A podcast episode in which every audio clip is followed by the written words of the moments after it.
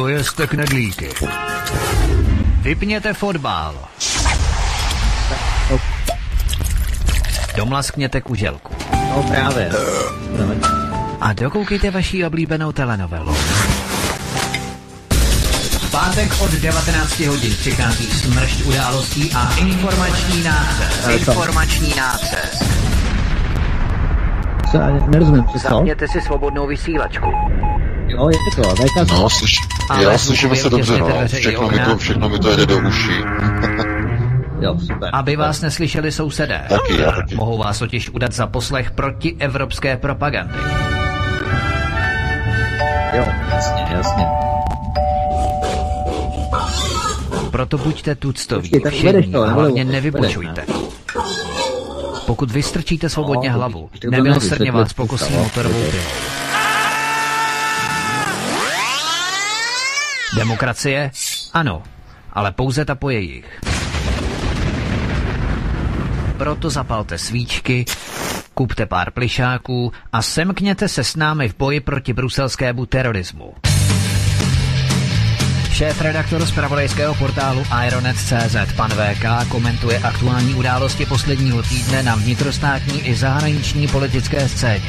Z ganze Čechyše Folk chystajíme simulantní tandem. Zákulisní informace, které se nám vždy nemusí líbit. A komu tím prospějete, co? Geopolitické analýzy, rozvědky, zpravodajské služby. Buďme napřed ve vnímání informačního pole řídících mocenských procesů. Mocenský tenzor je neúprostný. Máte zaseknutý kompas na západ? Každý pátek od 19 hodin si k nám přijďte pro nový, protože nám funguje na všechny čtyři směry.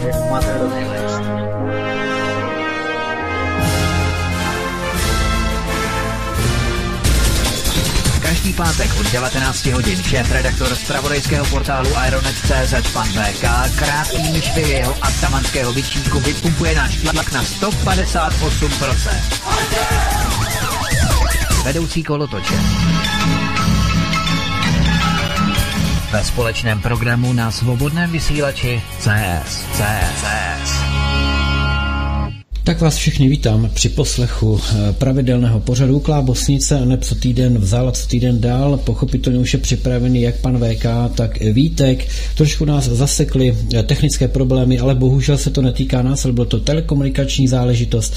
Eh, Snažili jsme se to nějak vyřešit, snad to řešení vydrží, takže já nebudu zdržovat a všechny Petr Václav teďko vítá u poslechu a předávám slovo těm dvěma aktérům, na které se nejvíc těšíte. Vítku, máš slovo, pánové, je to vaše. Ahoj Petře, děkuju, zdravím všechny po volbách, respektive při druhém kole ještě senátních voleb, eh, kde se utkávají někteří lidé, kteří se nedostali v kole prvním a eh, bohužel se nejedná o uh, Drahoše z Prahy 4, ale to ještě rozebereme. Každopádně zdravím tě Petře, zdravím tebe VK a všechny posluchače našeho vysílání a ještě se omlouváme za opravdu technické komplikace, dnes jsme to extremisticky přehnali, Eh, když jsme tedy uh, ti extrémisté, tak musíme být extrémisty i v čase, takže začínáme bohužel v půl, takže zkusíme se to nějak zkrátit, abyste nepřišli o vaše dotazy od uh, 9 nebo po 9 hodině. Zkusíme to zkrátit. VK, ahoj. Já vás také zdravím. Eh, Zdravím tebe, Petře, tebe, Vítku. Dneska jsme se opozdili kvůli technickým problémům, takže nebudeme to zdržovat a pustíme se přímo do prvních tématů. Takže, takže zdravím všechny vás u všech televizních, a teda ne televizních, ale rádiových přijímačů. Takže krásný, pěkný večer. Ano, dneska jedeme už bohužel jenom na rádio, ale to vůbec nevadí. Doufám, že ty informace, které budeme prezentovat, jsou při nejmenším stejně hodnotné jako obraz. Ale myslím, že ty informace budou každému jasné, protože prvním tématem Prvním aktuálním tématem, které okomentujeme, nebude nic jiného než letošní volby do zastupitelstev a třetiny senátu. Co nám tyto volby ukázaly? Že skoro každá strana si dala do svých bonmotů, si sloganů slovo změna, touha po změně, ale ve skutečnosti ani strany nebo hnutí, ani samotní lidé, voliči, žádnou změnu ve fungování systému nechtějí. Ba naopak chtějí udržování současných trendů status quo vývoje společnosti směrem ke globalizaci, neoliberalizaci, multikulturalizaci. Jsou disciplinovanější lidé ve městech, ti moderní, progresivní, neoliberální, kosmopolitní, multikulturalizovaní, kteří pracují ideálně ve finančním poradenství, zprostředkovatelství nebo reklamních agenturách jsou zcestovalí, zatímco ti vidláci a nevzdělaní balíci z venkova zaseknutí si v 19. století na obstarožních národních hodnotách pro národním ukotvení, což se ve velkých městech, kosmopolitních městech dnes už samozřejmě přece nenosí, tahají za kratší konec.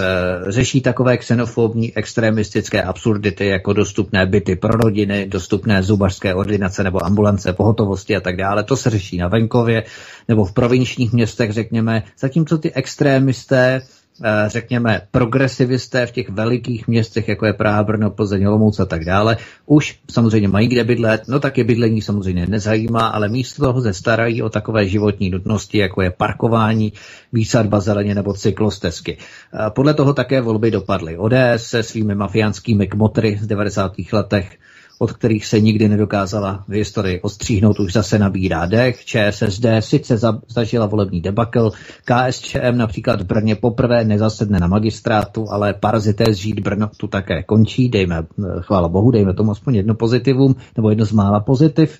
Ovšem Praha přebrala brněnskou štafetu, kde zvítězily strany jako třeba ODS, samozřejmě Pirátek, k se také dostaneme, k válečku a hnutí Praha sobě pro sudeckého aktivisty lidovce Jana Čižinského bývalého. V Chrudimi také zklamání pro sudecký nevím jestli Herman nebo Bělobrádek, nebo kdo tam byl, Bělobrádek, tak já už si ani pletu a to vůbec ani nevadí, také obrovské zklamání ve druhém kole, a tak to bychom mohli pokračovat dál a dál.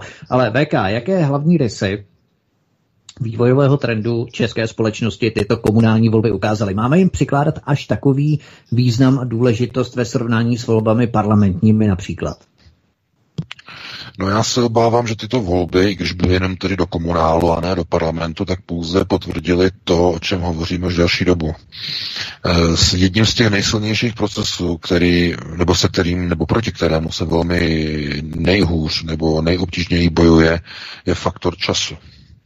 Čas hraje pro globalisty, pro globalizační koncepty, pro systém, eh, který se zmínil v takzvaný kosmopolitismus, to znamená, lidé už se necítí býti eh, členy národu, ale členy vyšších nadnárodních celků rovná se eh, jako Evropané, a nebo dokonce ještě povýšeně, nebo trošku povýšený level obyvatel planety Země až takto kosmopolitně. Eh, výsledek voleb pouze ukázal, že pro národní ukotvení, to znamená ty hodnoty, které eh, definují některé strany, nejenom tedy SPD, ale i třeba národní demokracie a další, eh, tak oslovují minimálně na tom komunále, na komunální úrovni zoufalé malé procento lidí. Eh, ve srovnání s parlamentními volbami je to obrovské zklamání eh, a z mnoha důvodů, my si to můžeme teď rozebrat, Jedním z těch důvodů je, že volby na komunále probíhají na osobní nebo osobnostní úrovni. To znamená, lidé nevolí ani tak partaje, jako volí o konkrétní lidi, které znají a ví, co ti lidé dělají. A ti lidé můžou být členy různých partají a mít třeba dobrý vliv na chod města, na chod obce. A lidem třeba nevadí, že tenhle ten eh, starosta nebo zastupitel, že je komunista, nebo tenhle ten, že je z ODS, nebo tenhle ten, že je lidovec a tak dále. To znamená, ti lidé se na to dívají na, na tom komunálu z osobnostního, zkušenostního hlediska, co konkrétně ten, který daný zastupitel umí, uměl udělat pro obec nebo pro město a co neuměl. Takže nelze zase dávat úplně rovnítko mezi komunál a parlamentní volby, nicméně kam můžeme rozhodně dát eh, rovnítko to, co probíhá i ve vztahu vlastně k celému národu a k celé Evropě, tak to je výsledek eh, na úrovni, eh, řekněme, těch čísel, které vyšly z takzvaného nebo ze srovnání jednotlivých politických stran, jak si vedli eh, v jednotlivých eh, komunálních obvodech. Co totiž asi mnoho lidí překvapí, je, že z těch politických stran, to znamená, které mají ukotvení jako politické strany anebo politická hnutí, to znamená, nejedná se o nezávislé kandidáty, kteří získali nejvíce mandátů, mimochodem jako tradičně v, v komunální volbě, Ale to nejsou straníci, to jsou nestraníci. Nejsou to členové žádných uskupení. Uh, takže z těch politických stran na prvním místě nejvíce mandátů v celé České republice a v nejvíce okresech, ve více jak polovině okresů České republiky získala lidová strana. KDU ČSL. Tohleto je v podstatě jakýsi šok, i když ten odstup od ostatních stran je tam minimální, tak to pouze ukazuje na to, jaký obrovský vliv má lidová strana minimálně na té politické úrovni e, na jednotlivých okresech a v jednotlivých regionech. A když se podíváte, jakou politiku na té státní úrovni razí lidová strana, to znamená skrze předsedu pana Bilobrátka, skrze bývalého ministra kultury pana Hermana, tak oni jezdí e, na sudetoněmecké slavnosti, oni nazývají sudeťáky e, slovy jako milí krajané, e, oni se snaží o jakýsi česko-německý dialog a o naprosto zjevné a evidentní zapomínání. Jako kdysi Václav Havel napsal tu hru Odcházení, byl o tom dokonce natočený i film, tak ten proces, to znamená ono gerundium, tedy průběhový, eh, průběhové sloveso, kdy něco probíhá, to znamená, je to neukončený proces odcházení, tak teď, co probíhá v České republice, je proces zapomínání. My se k tomu dostaneme za chvíli, za okamžik, když budeme mluvit o Praze, ehm, kde je snaha přejmenovat stanice metra. Je to nápad, který přišel prý z dopravního podniku, z pražského dopravního podniku a získal určitou myšlenkovou rezonanci na magistrátu. A, a oni by rádi přejmenovali některé názvy e, stanice metra, Eh, aby byly zbaveny minulosti. Aby se zapomnělo, že pražské metro je stavba československo-sovětského přátelství že eh, byla technologie a inženýři, kteří skonstruovali eh, nebo kteří navrhli a pomáhali tehdy metrostavu stavět, tak to byly sovětské konstrukce, sovětské plány, sovětské ražební soustavy, ražební štíty ze Sovětského svazu. Znamená, to byla stavba Československo-sovětského přátelství. A nová garnitura politická se snaží v rámci procesu zapomínání tohleto z historie České republiky a Československa vymazat. Takže tohleto, co probíhá v Praze, a ještě se k tomu dostaneme, tak probíhá na úrovni celé republiky. Zapomínání na to, co to byla sudecká otázka. Zapomenout na to, kdo to byli Henleinovci. Zapomenout, kdo to byl Konrad Henlein a zapomenout na to, jaké procesy probíhaly ve 30. letech po nástupu Adolfa Hitlera v roce 1933 v Berlíně k moci. Proces zapomínání na to, eh, jakých křiv, jakého útlaku se dopouštěli Freikorps a e, úderné jednotky Konráda Henleina proti českému obyvatelstvu pohraničí. Snaha omlouvat e, zločiny Henleinovských jednotek a Henleinov, Henleinovských komand a celého étosu takzvané druhé republiky, kdy druhá, druhá republika byla výsledkem zrady západních spojenců v Mnichově v roce 38. To znamená na všechno toto, aby budoucí česká generace, která se občasňuje různými malířskými válečky a stává se i zastupiteli v Praze, tak aby na to zapomněli, aby odvedli pozornost, aby byly strženy nápisy, aby byly odstraněny tanky, které připomínají osvoboditele, aby byly strženy a odvezeny sochy, které připomínají osvoboditele, aby byla změněna jména stanic, která připomínají buď osvobození, anebo národní ukotvení. Jako například stanice Pražského povstání, která by měla být prý podle návrhu přejmenována na e, stanici národních hrdinů. Proč? Protože Pražské povstání bylo spojeno s osvobozením Prahy sovětskou armádou. To je nepřípustné v dnešní nové neoliberální západní společnosti. A navíc slovo povstání vyvolává děs a hrůzu v očích sluníčkových liberálních politiků. Oni mají strach, že by v budoucnu někdo mohl být tím slovem popuzen, protože představuje nějaké násilí, povstání, že to je zlé, to se nesmí a tak dále. Že to má prý špatný vliv na děti. To slovo se nesmí používat. Takhle je to tam dokonce napsáno v té důvodové zprávě, která je utajovaná. Jsme dostali jenom do redakce jenom takový útržek. Rádi bychom to publikovali, ale vzhledem k tomu, že tam je napsáno tajné, režim tajné, nevím, z jakého důvodu je toto vedeno v režimu tajné, tak nechceme nikomu přidělat nějaké problémy, eh, že bychom něco uveřejnili, ale jenom jako informace o tom, co probíhá na magistrátu, tak eh, jenom rezonuje s některými e-maily, které dostáváme, eh, kde jsou vulgární a padají vulgární slova, kde eh, naši redakci upozorňují na to, co probíhá na magistrátu, že na magistrátu jsou pouze kurvy a štětky. A teď se omlouvám, ale to jenom cituji.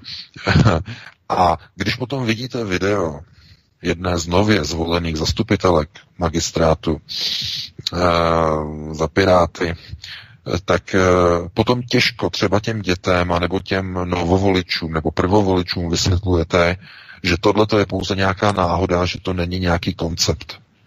Kdy k politice a k moci se dostávají pouze lidé, kteří jsou kurvy, kteří jsou štětky, prostituti, pornoherci, kteří zkrátka mají ten nejchorobnější a nejnižší morální profil ve společnosti. Protože e, politiku může dělat let kdo, ale když jdou do politiky lidé, kteří se živí prostitucí anebo pracují v pornoprůmyslu, tak je něco špatně, něco špatného s voličským elektorátem, který potom k těm volbám jde a tyto osoby nejenom volí, ale dokonce jim dává i preferenční hlasy. Potom se nemůže nikdo divit, že zvolený elektorát, nejen v Praze, ale i na jiných městech, pouze reflektuje stav společnosti, protože jestli něco volby skutečně dělají a jestli něco ty volby umí, tak umí nastavit zrcadlo voličskému elektorátu. To znamená, jsou pouze odrazem toho těch lidí, kteří přišli k volbám. To znamená, jestliže zvítězily strany v jednotlivých městech, jako jsou Piráti, jako je ODS, eh, jako jsou, jako jsou různé strany okolo lidové strany, různá uskupení výtačů, eh, sudeťáků, zapomínání české historie. No tak je to pouze odraz těch lidí, kteří přišli k volbám. Odraz lidí, kteří tyto strany volili. No a tím se dostáváme k tomu hlavnímu, a to je volební účast celorepublikově necelých 48%. To znamená, necelá polovina lidí přišla ke komunálním volbám a méně než polovina lidí se zajímá o to, jak dopadne a jak bude příští čtyři roky řízen jejich nejbližší životní prostor, ve kterém žijí, to znamená místo jejich bydliště. Méně než polovině lidí to zajímá, ne, méně než polovina lidí stojí o to, aby něco ovlivnila, aby změnila volební procesy. Méně než polovina lidí. Tohle je pouze konstatování, které znamená, že každý druhý člověk, více než každý druhý, naprosto rezignuje na záchranu národních otázek. Každý druhý člověk. To je pouze konstatování, protože ochrana životního prostoru, to znamená ochrana druhého kruhu, je hned po rodině tou nejdůležitější e, bariérou při ochraně národa, protože e, ochrana rodiny samozřejmě je ta prioritní, ale e, když rodině je jedno, co se bude dít s místem jejich bydliště, kde bydlí na jejich obci, to znamená v prostoru jejich životního eh, nebo, nebo v systému jejich životního prostoru, když je jim to jedno, No tak to znamená, že ani ten první kruh už nepůjde zachránit v blízké době, v dohledné době, protože když teď politici zjistili, že lidé nechodí k volbám, že jenom každý druhý jde v komunálu k volbám, a když ta polovina, necelá polovina lidí volí tak, jak volí, to znamená multikulturně, globalisticky, tak už od této chvíle nebudou mít naprosto žádné zábrany připojit se k procesu celoevropské migrace, poté, co v prosinci bude slavnostně v New Yorku podepsán globální kompakt OSN, který učiní jednou provždy a definitivně z migrace lidské právo. To je důsledek globalistické politiky a my vidíme teď na, výsledku, na výsledku komunálních voleb, kam tyto procesy po 30 letech od takzvaného sametu dovedly celou Českou republiku. To znamená, my se na to nemusíme dívat ani z pohledu toho, že by to byla chyba alternativy nebo nějaký slabý výkon, já nevím, nebo že SPD se málo snažila, nebo že byla neviditelná, neprůhledná, nebo něco jiného, nebo nějaké problémy. Tohle to ne, to je pouze jenom konstatování toho, eh, že ti, kteří chtějí globalizaci, budou mít více globalizace. A já jsem to napsal v tom článku, že komunální volby vyslali vzkaz že ta polovina lidí, která přišla k volbám, chce více Evropské unie, chce více Severoatlantické aliance a chce více migrace. Žádným jiným způsobem se výsledek komunálních voleb celorepublikově nedá zhodnotit. A jestliže polovina lidí rezignovala na odpor, vůči této polovině, která volit přišla, tak to znamená, že národ je úplně ztracen. A že příští volby uh, za dva roky do poslanecké sněmovny budou opět o něco blíže výsledku voleb, které dopadají a probíhají v západní Evropě. Proč? No protože za ty dva roky bude o dalších 260 tisíc prvovoličů v České republice více. Každý rok 130 tisíc nových lidí, kteří vychází ze škol, se stává plnoletými a vycházejí ze škol a mají volební právo. Více než čtvrt milionu nových voličů přijde za dva roky k parlamentním volbám. Tam uvidíme procesy globalizace českého školství, které probíhá od roku 1990. A můžeme o tom mluvit neustále a můžeme neustále na to upozorňovat, že je třeba odříznout e, například norské fondy od ministerstva školství, že je třeba zakázat vliv a působení neziskového sektoru na učební osnovy a metodické manuály ministerstva školství, které následně určují politiku výuky a e, řekněme výchovy na jednotlivých stupních e, státních škol. Můžeme to opakovat neustále pořád dokola. Ale pokud lidé nechodí k volbám, pokud lidé volí více globalizace, pokud volí více Evropy a více Severoatlantické aliance, více neoliberální společnosti, tak je to úplně zbytečné.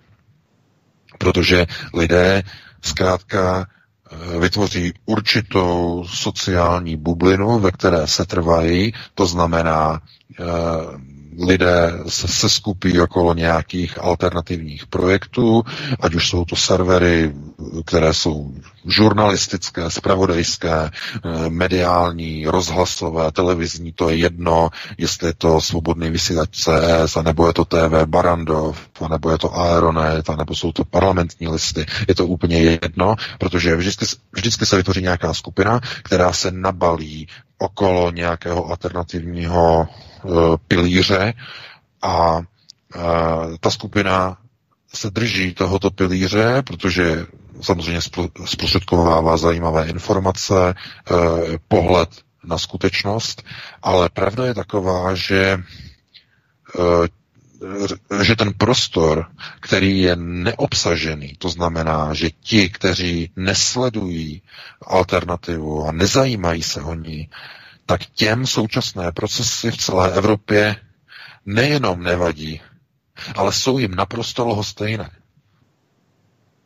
Člověku, který nesleduje alternativu, je úplně jedno, co se stane za dva, za tři roky, jestli budou muslimové, arabové, islamisté v České republice, jestli budou někde teroristické útoky, jestli bude někdo přeprogramovávat jeho děti ve škole, je mu to úplně jedno, protože on má dost svých starostí a jemu stačí, když zkrátka e, přijde z práce a e, pustí si nějakou televizi a informace jde jedním uchem dovnitř a druhým ven a navíc to jsou informace, které mu zprostředkovává mainstreamové médium, nějaká ta nová nebo česká televize a tak dále. A tím to končí, tím to hasne. On nemá zájem se zajímat o něco dalšího, o něco jiného. Takže alternativa může obsáhnout určitou část volebního elektorátu, o to se snažíme, ale pravda je taková, že pokud se nám nepodaří radikálně ovlivnit změny na prvním kruhu, to znamená e, výchova dětí v rodině, tak za 10-15 let už nebudou nikde žádné alternativní projekty, protože e, celá generace bude přeprogramovaná a ti, kteří byli národně ukotvení, tak už budou moc staří a nebo dokonce už ani nebudou naživu. Zkrátka ta generace se obmění, vymění se a najednou přijdou úplně jiné procesy. Takže je třeba, aby vyrůstalo více lidí, kteří mají pro národní ukotvení národní hrdost. Je více lidí, nebo je třeba, aby eh, vyrůstalo více dětí, kteří e, budou mít, e, nemusíme mluvit o tom, že někdo se narodí a hned z něho bude člen SPD, nebo bude komunista, bude bojovat za národ a za dělnickou třídu. To nemusí se takhle brát do důsledku, ale zkrátka dívat se na to, aby ty děti věděly, že na prvním místě je rodina, na druhém místě je to město nebo ta obec, ve kterém žiju nebo žijeme, a na třetím místě hned za ním je národ. A teprve za těmito třemi kruhy se nachází ten svět, jako je globalizace, migrace, islám. To všechno je až za ním, až za tou třetí hranicí národa. A pokud někdo se snaží přeprogramovat mládež do takového vnímání, že tyto tři kruhy budou odstraněny a že národ se rozplyne a rozmělní ve vše objímající neoliberálně marxistické globalizaci, tak potom bude těžké jakýmkoliv způsobem vychovávat naše potomky, alternativní potomky, aby po nás někdy v budoucnu převzali štafetu potom to bude velmi těžké. Protože když si vzpomínáte třeba na 19. století na proces e, národního obrození, tak e, tam to probíhalo přece úplně stejně. Eh, tam byly, byly procesy a byly tam spory o tom, jestli má národ mířit nějakým národním ukotvením nebo být v rámci jakéhosi panslovanismu, anebo i souručenství s Německem. To znamená, tam byly různé teze, jak obnovit národ v rámci národního obrození, ale Eh, nakonec to dopadlo tak nějak jakoby kočko, kočko pes, tak na půl. Eh, zkrátka nakonec to převzali eh, lidé ze zednářské lože. Nakonec to převzal ten proces národního ukotvení pan Masařík, tedy ho si neznáte, ale Tomáš Garek Masaryk, pan, pan Masařík, Redlich a jsou různé, různé teze o tom, že to byl levoboček e, císařského mocnáře Františka Josefa a tak dále. Do toho nebudeme teď zacházet. Nicméně národní obrození v 19. století e, bylo završeno e, velmi následně potom e, vznikem takzvané české mafie, to znamená po vypuknutí první světové války, to byly procesy a struktury takzvané české v uvozovkách inteligence, české a slovenské, která se snažila o odtržení českých a slovenských zemí od Rakousko-Uherska. A e, problém je v tom, že toto nebylo národní ukotvení, toto e, byl projekt e, vídeňské zednářské lože Genslogen, jejímž byl členem Tomáš Masařík i někteří další tom členové vlády té první prvorepublikové. Takže my teď vidíme, že se opakují některé procesy a vidíme třeba, že snaha dosazovat lidi, kteří mají napojení na zednářské lože i do čela pražského magistrátu, protože Piráti, kteří budou mít zřejmě svého primátora v Praze, tak koncem srpna vedení pirátské strany, pan Bartoš, Ivan Bartoš eh, se svou manželkou byli v Barceloně na výstavě eh, zednářských symbolů, zednářského umění Lalum Negra. Máme o tom článek na Aeronetu a je tam vidět, jakým způsobem jsou okouzleni eh, židozednářstvím. Takže opět je to jakýsi syndrom pana Masaříka, který se vrací do národa, kdy najednou ve chvíli, kdy národ by se měl ukotvit a vedou se spory o tom, jestli by to mělo být ukotvení takové, to znamená čistě pro národní, anebo nějaké společenství, nebo panslovanské s pomocí Ruska a tak dále, jak ukotvit uh, tento národ. No ale opět vidíme, že místo toho do čela výkonných procesů přicházejí lidé, kteří se vůbec už ani netají tím, že mají napojení na zednářské lože. Piráti. A když vidíte uh, přítelkyni šéfa poslaneckého klubu Pirátské strany, poslanecké sněmovny, jak uh, jí nevadí, že ne, že by jí nevadilo, ale dokonce sama aktivně, aktivisticky publikuje, aktivně publikuje uh, pornografické materiály na serverech, na Pornhubu a na dalších serverech, a nevadí jí, že má takovýto, řekněme, profil a jde a kandiduje do zastupitelstva v hlavním městě e, naší země. Nevadí jí to.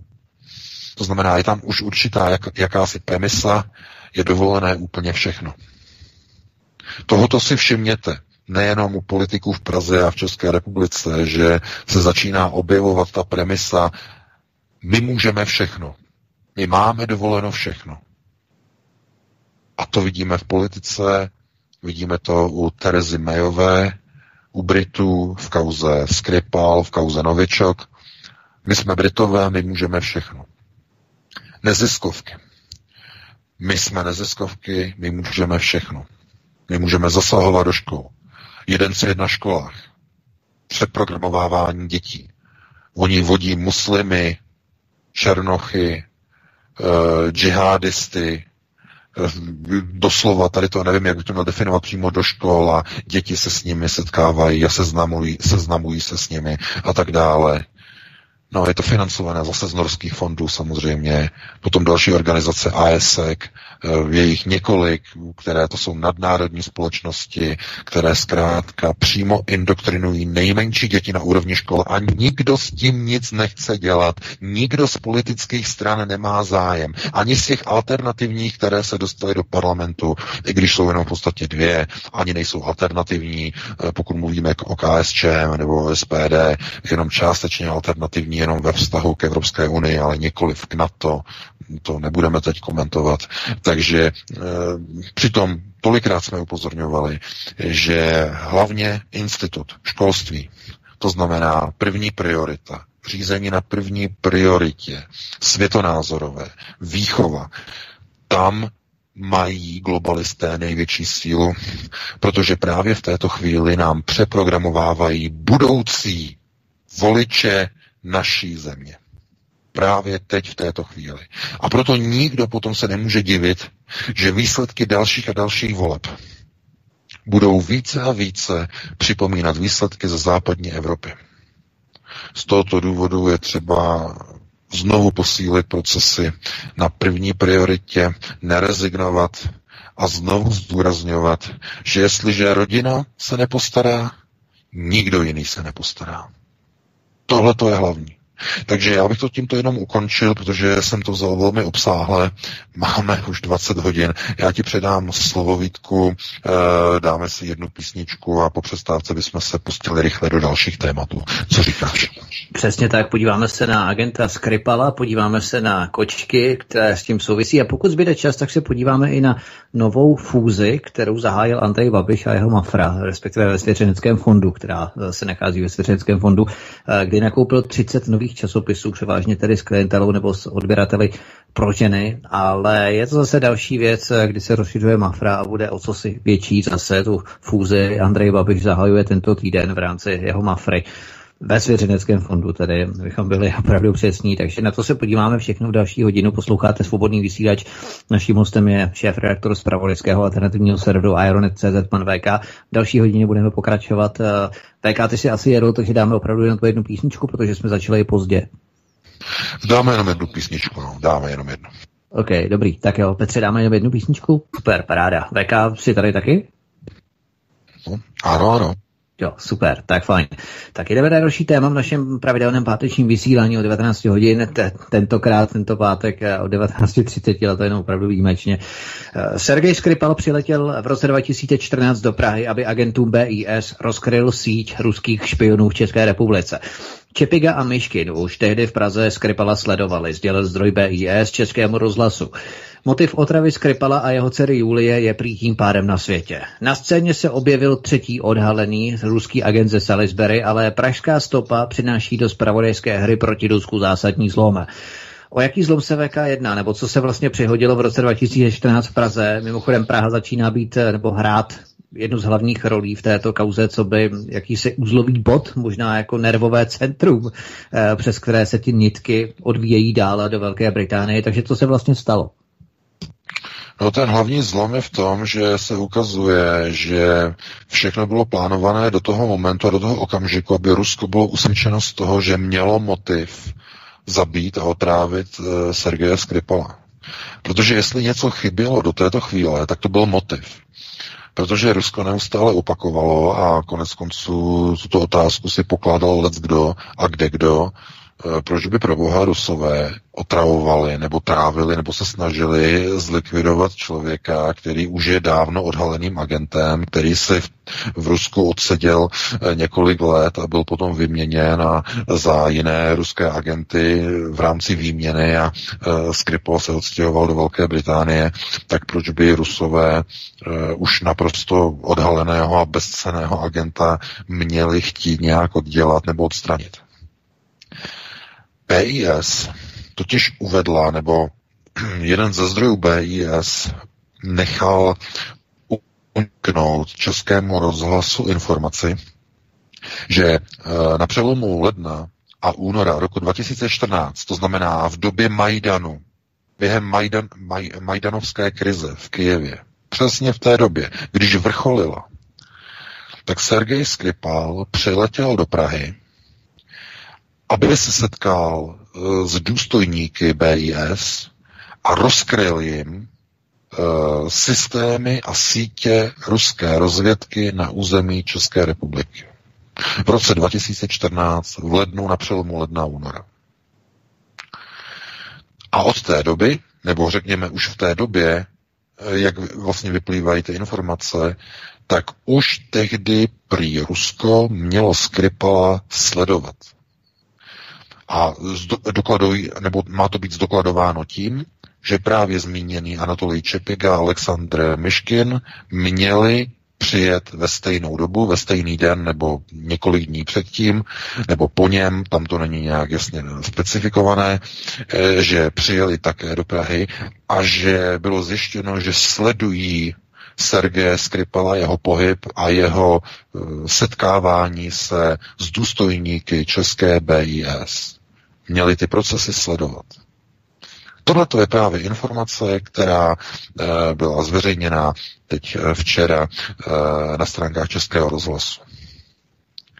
Tato informace může být pravdivá a také nemusí.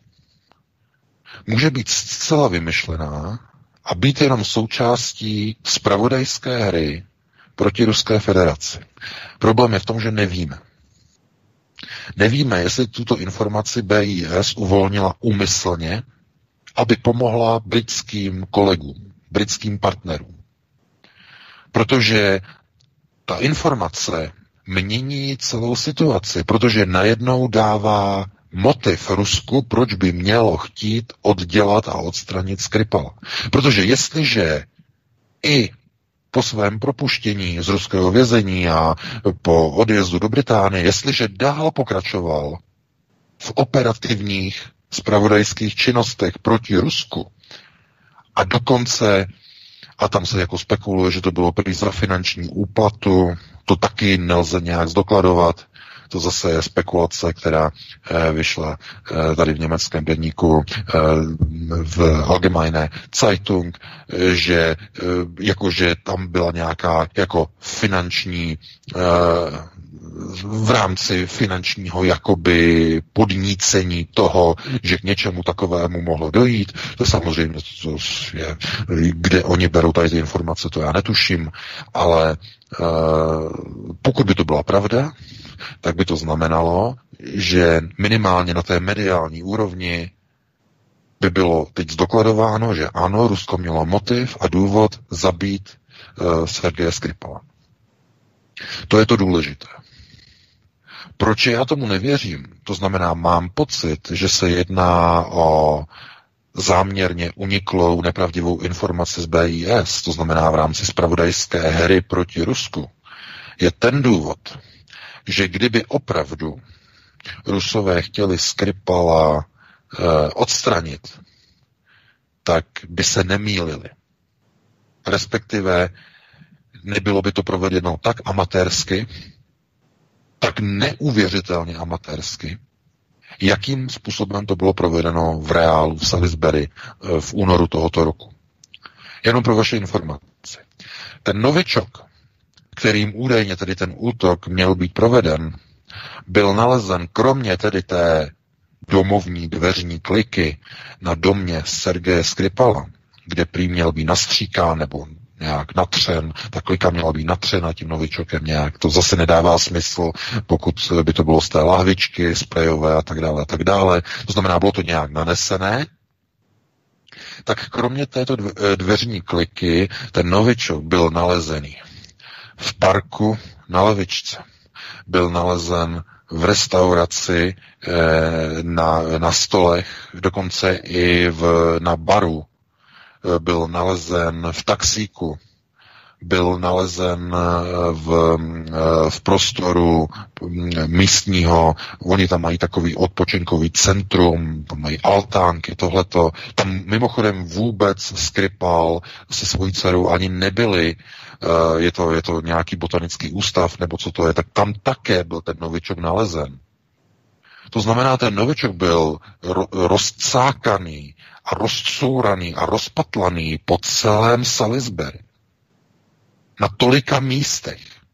Pokud by skutečně šlo za prvé o novičok, to znamená, to znamená nervově paralytickou látku, která je tak prudká, že zabíjí během, no, jenom, jenom mikrokapka dokáže člověka zabít, tak kdyby byla takto ta látka nebezpečná, tak by, z ní, tak by s ní bylo nakládáno způsobem, že by byla přesně aplikována jenom na jedno konkrétní místo.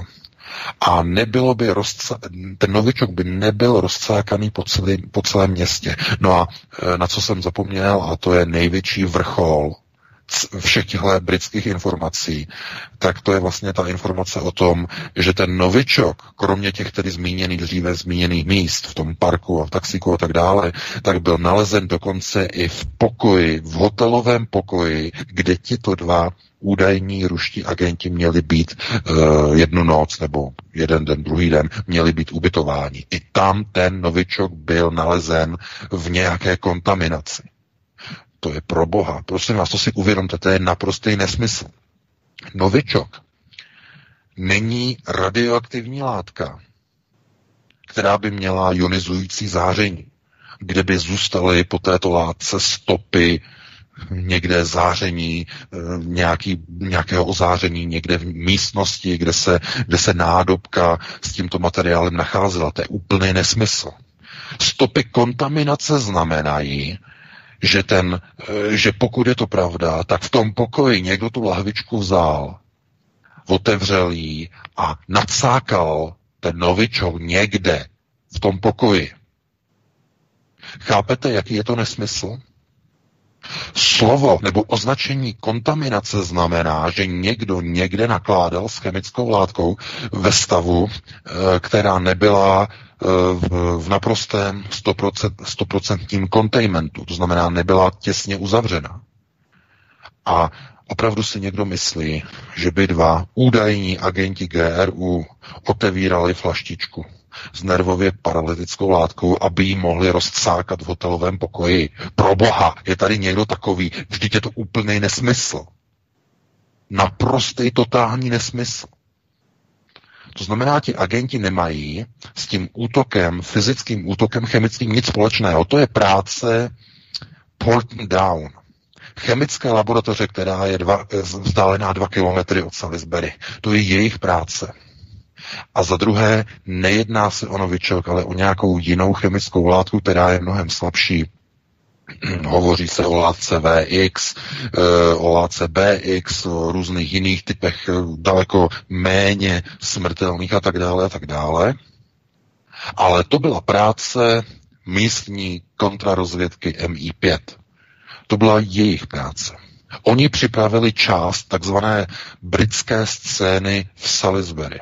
Ale je tady k tomu ještě třeba něco dodat. Protože abychom teď řekli, za vším stojí Teresa Mayová, za vším stojí britská tajná služba, Oni si to vymysleli, tím to hasne, tím to končí, oni chtějí obvinit Rusko, je to jasný, je to jejich práce. Tohle to bohužel není pravda. A proč říkám bohužel? to je to, že nyní v posledních několika dnech a posledních dvou týdnech se stalo něco, co nikdo neočekával. Z ruské tajné služby GRU začaly neznámo od koho, neznámo proč, neznámo jak, unikat informace právě o těchto dvou ruských agentech. Respektive už dokonce o třech, o Čepigovi, o Meškinovi a Fedotovovi, kteří měli právě tehdy společně, tedy Fedotov přiletěl jiným letadlem ve stejný den do Británie na Gatwick a potom se měl objevit také v Salisbury, ale potom za dva dny odlétali všichni tři společně zpátky do Ruska, tak e, jejich úloha, nebo to, že oni tam byli, tak toto nyní je potvrzováno přímo z, rus, z ruských zdrojů. A já jsem potom pátral, já jsem se to, do toho trošku ponořil a začal jsem zjišťovat opravdu velmi nepříjemné až zarážející souvislosti. E, informace de facto, které publikoval britský Bellingcat, tak e, jsou pouze informace, které jsou přebrány od ruských novinářů z dvou serverů. Tím jedním je uh, Insider, uh, ruský Insider nebo The Insider, a druhým serverem je petrohradský server Fontanka.ru. A já když jsem se díval na majetkové struktury těchto dvou serverů, tak jsem se doslova nestačil divit, protože zatímco Fontánka.ru je napojená na uh, majetkově a strukturálně na ruského oligarchu Oleg, Olega Děrypasku, majitel Rusalu, to znamená nejbližší eh, nebo jeden z největších oligarchů.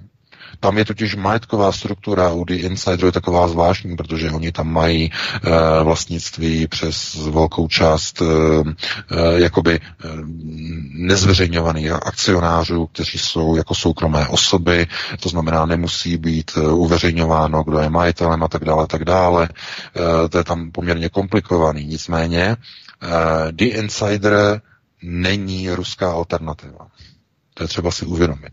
Rozhodně není. The Insider byste mohli přirovnat uh, například uh, k Bakalově Respektu nebo, uh, nebo k aktuálně CZ, nebo dal, dal by se přirovnat, já nevím, třeba já nevím, k Reflexu nebo něčemu takovému. To není alternativa. No a druhá věc je server, nebo petrohradský server Fontánkáru, což je ještě zajímavější, protože to je server, který jako jeden z těch, kteří na to přistoupili, oni nemusí, ale přistoupili na to, tak je to server, který má přímo licenci od ruského ministerstva komunikací, eh, které je zkráceně známo pod názvem Roskomnadzor. Federální ministerstvo, eh, které od roku 2014 vlastně nařídilo, eh, že musí být eh, veškerý tisk, ruský tisk v majoritním vlastnictví a v prokazatelném majoritním vlastnictvím ruských občanů. To znamená, nemůžou tisková média vlastně cizí zahraniční společnosti v Ruské federaci.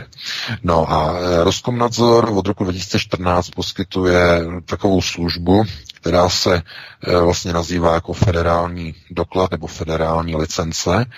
A tato licence znamená, že eh, vy, když si o ní zažádáte, tak oni prověří majetkové struktury, oni prověří eh, provozovatele serveru a poskytnou vám licenci na obsah s tím, že vy poskytnete přímo ministerstvu online editační přístup do svého serveru, kde operátoři Roskomnadzoru můžou online editovat, případně mazat nebo upravovat příspěvky, které server napíše kvůli kontrole a kvůli ochraně uh, ruského informačního prostoru.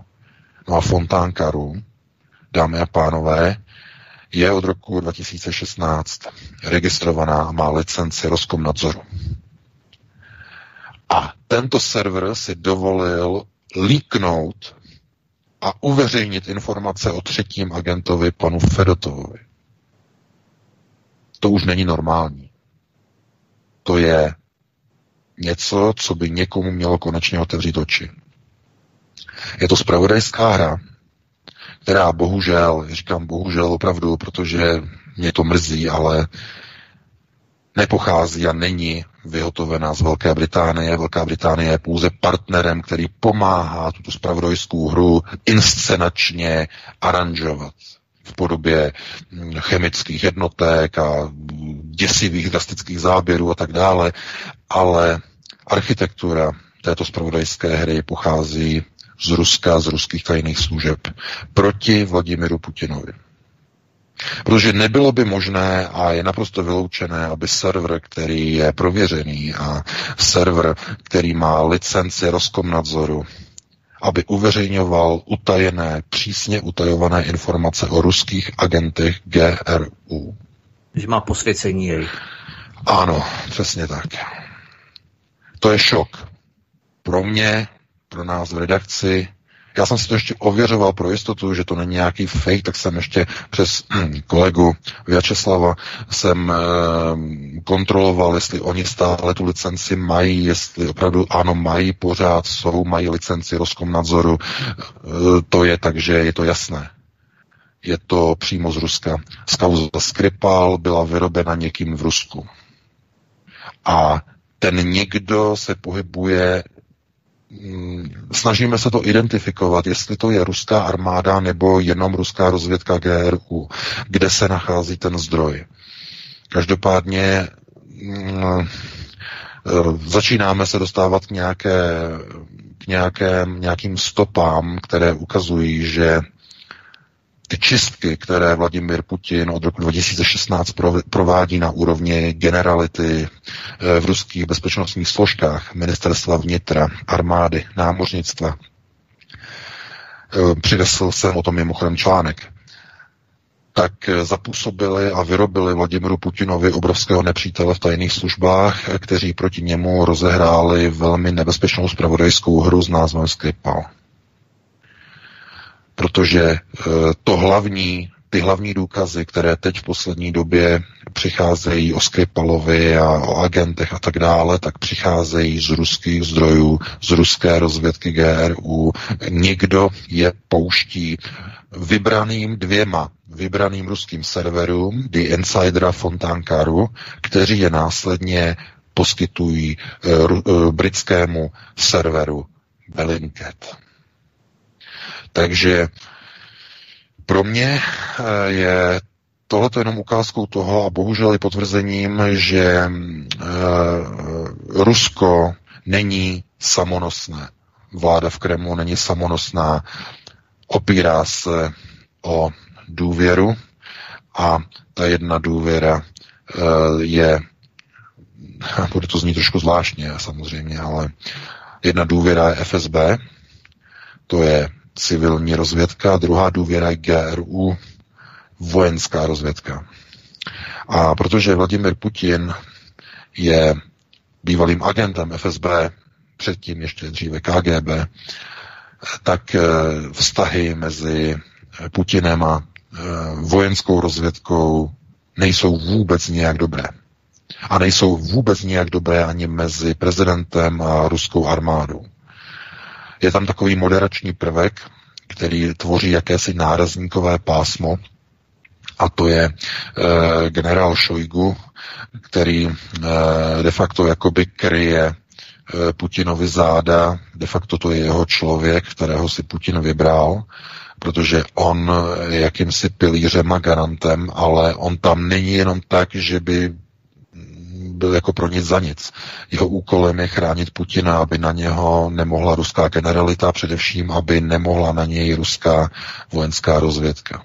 Tohle to všechno ukazuje na to, že současný propad eh, důvěry eh, ve Vladimira Putina, poslední průzkum hovoří, že se propadl na 41%, to je teď čerstvá zpráva, v článku jsem uvedl 48, 41% Rusů věří Vladimiru Putinovi, což je obrovský pokles, velmi nebezpečný. A ta hlavní souvislost je právě s tím, že nebo jakým způsobem byla zrealizována důchodová reforma, to je jeden z důvodů.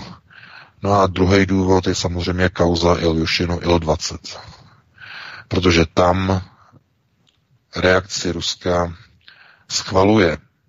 Jenom 11% Rusů schvaluje způsob, jakým Kreml vyřešil kauzu Iljušinu 20. Jenom 11% Rusů.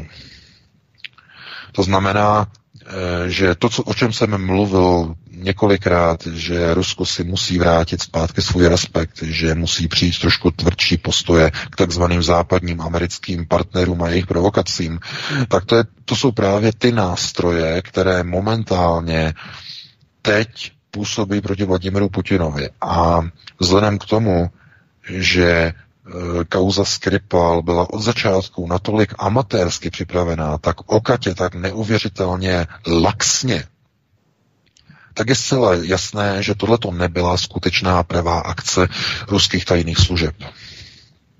Protože to nedává smysl. Ti agenti, kteří by takto nezodpovědně nakládali s Novičokem, by už dávno byli mrtví nejenom oni, ale všechen personál toho hotelu, v tom kontaminovaném, údajně z toho kontaminovaného pokoje, lidé v parku a tak dále a tak dále. Tam by byly desítky, co desítky, stovky, stovky e, zasažených lidí, kdyby se jednalo skutečně o bojovou látku Novičok. To pouze znamená něco jiného, že kauza Skripal byla orchestrována a plánována takovým způsobem, aby kulminovala právě teď v říjnu před začátkem listopadu, a já jsem napsal i do posledního článku, nebo do předposledního, jaký je důvod. Rusko totiž vyjednává s Evropskou unii o vytvoření paralelního systému e, zúčtování mezibankovních pladeb, protože Spojené státy chystají na počátek listopadu nové kolo sankcí proti Rusku, které by mělo zahrnovat i odstřižení ruských bank od zúčtovacího systému SWIFT. A Moskva s Bruselem chtějí vyrobit a vymyslet jakousi náhradu nebo obkliku, jakým způsobem by evropské i ruské firmy mohly mezi sebou zúčtovávat mezinárodní platební operace, aniž by museli používat američany kontrolovaný SWIFT. To znamená, eh, ten systém zúčtování by se měl jmenovat Euroswift nebo tak nějak podobně, to ještě není ani eh, dané.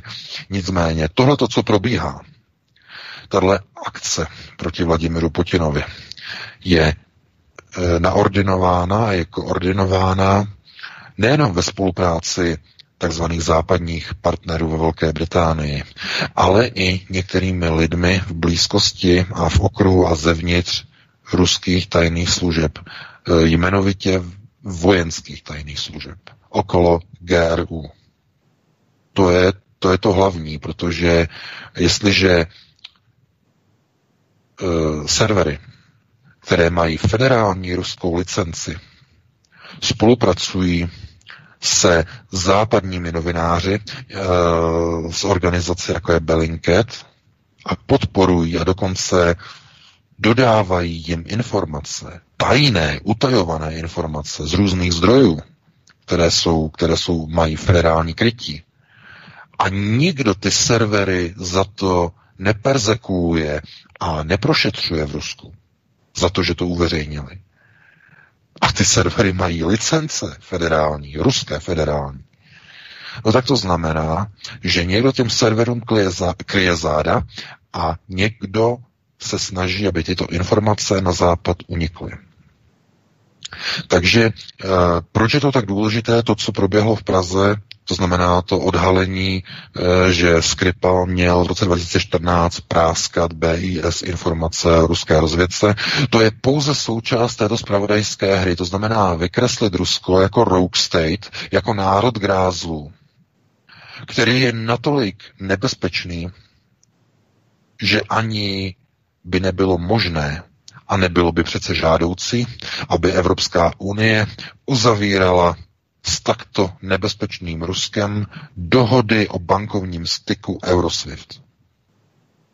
To znamená, aby byl k dispozici argument pro evropské politiky před nadcházejícími volbami příští rok na jaře, protože evropští politici čekají na volby příští rok tak eh, v této chvíli, aby američané měli nástroj a argument, proč Evropa nesmí s Ruskem obchodovat a proč musí Rusko izolovat. A tyhle ty argumenty a e, ta, tato spravodajská hra zkrátka teď vytvořila atmosféru, kdy Rusko mělo motiv zabít Sergeje Skripala, zautočit na něj a evropští politici se s tím budou muset vyrovnat. A otázka je, na jakou stranu se přidají.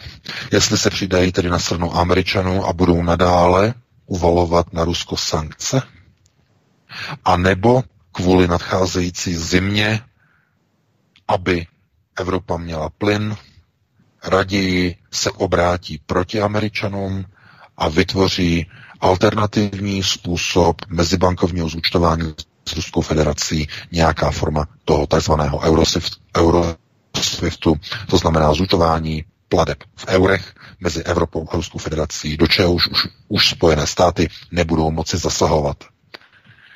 Takže otázka, kdo teď zvítězí a kdo vyhraje.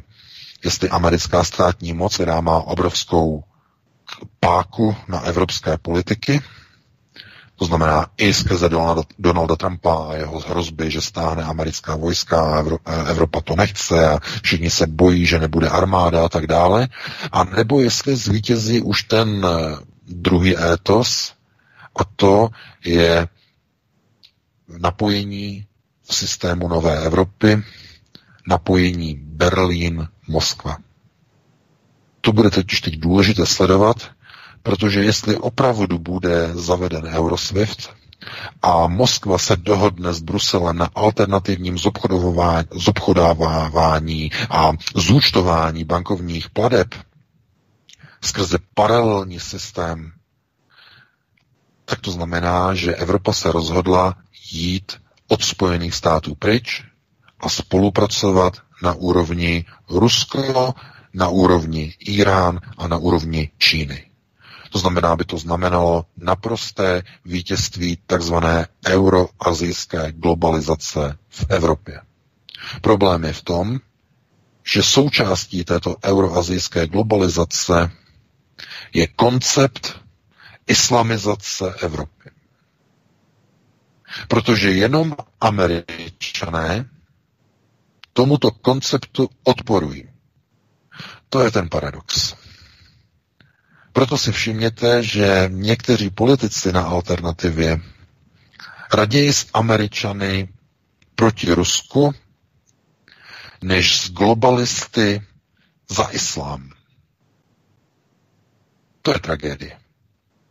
Zkuste se nad tím zamyslet. No a já bych tady to ukončil, tady to téma, předal bych ti slovo Vítku, ty k tomu také něco řekneš a pustili bychom se ještě do dalšího tématu. No, já bych to rád rozvedl VK, ale protože máme půl deváté, zbývá nám jenom půl hodiny, tak bychom přišli na další témata. Mám tady ještě dvě témata, abychom to vůbec stihli na každé zrovna. Takže tohle ponechme stranu, nechme to třeba na další pátek, uvidíme, jak, jsem, jak se tato situace bude rozvíjet, jaké obrázky nabere a co nového se třeba dozvíme ještě během konce tohoto a prvních pěti dnů začátku, no, začátku průběhu příštího týdne. A pustíme se do dalšího tématu, které s tím tak nějak trošku souvisí. Český rozhlas dvojka totiž odvysílal pohádku, ve které gang ruských koček terorizuje v Praze britská a česká plemena. Protiruská spolitizovaná retorika kauzy Skripal je tak nalévána do hlav nejmenších dětí v České republice za peníze koncesionářů. Další z řady skandálů veřejnoprávního rozhlasu, které neberou konce, kdy český rozhlas šíří nenávist, fobii a xenofobii vůči Rusku.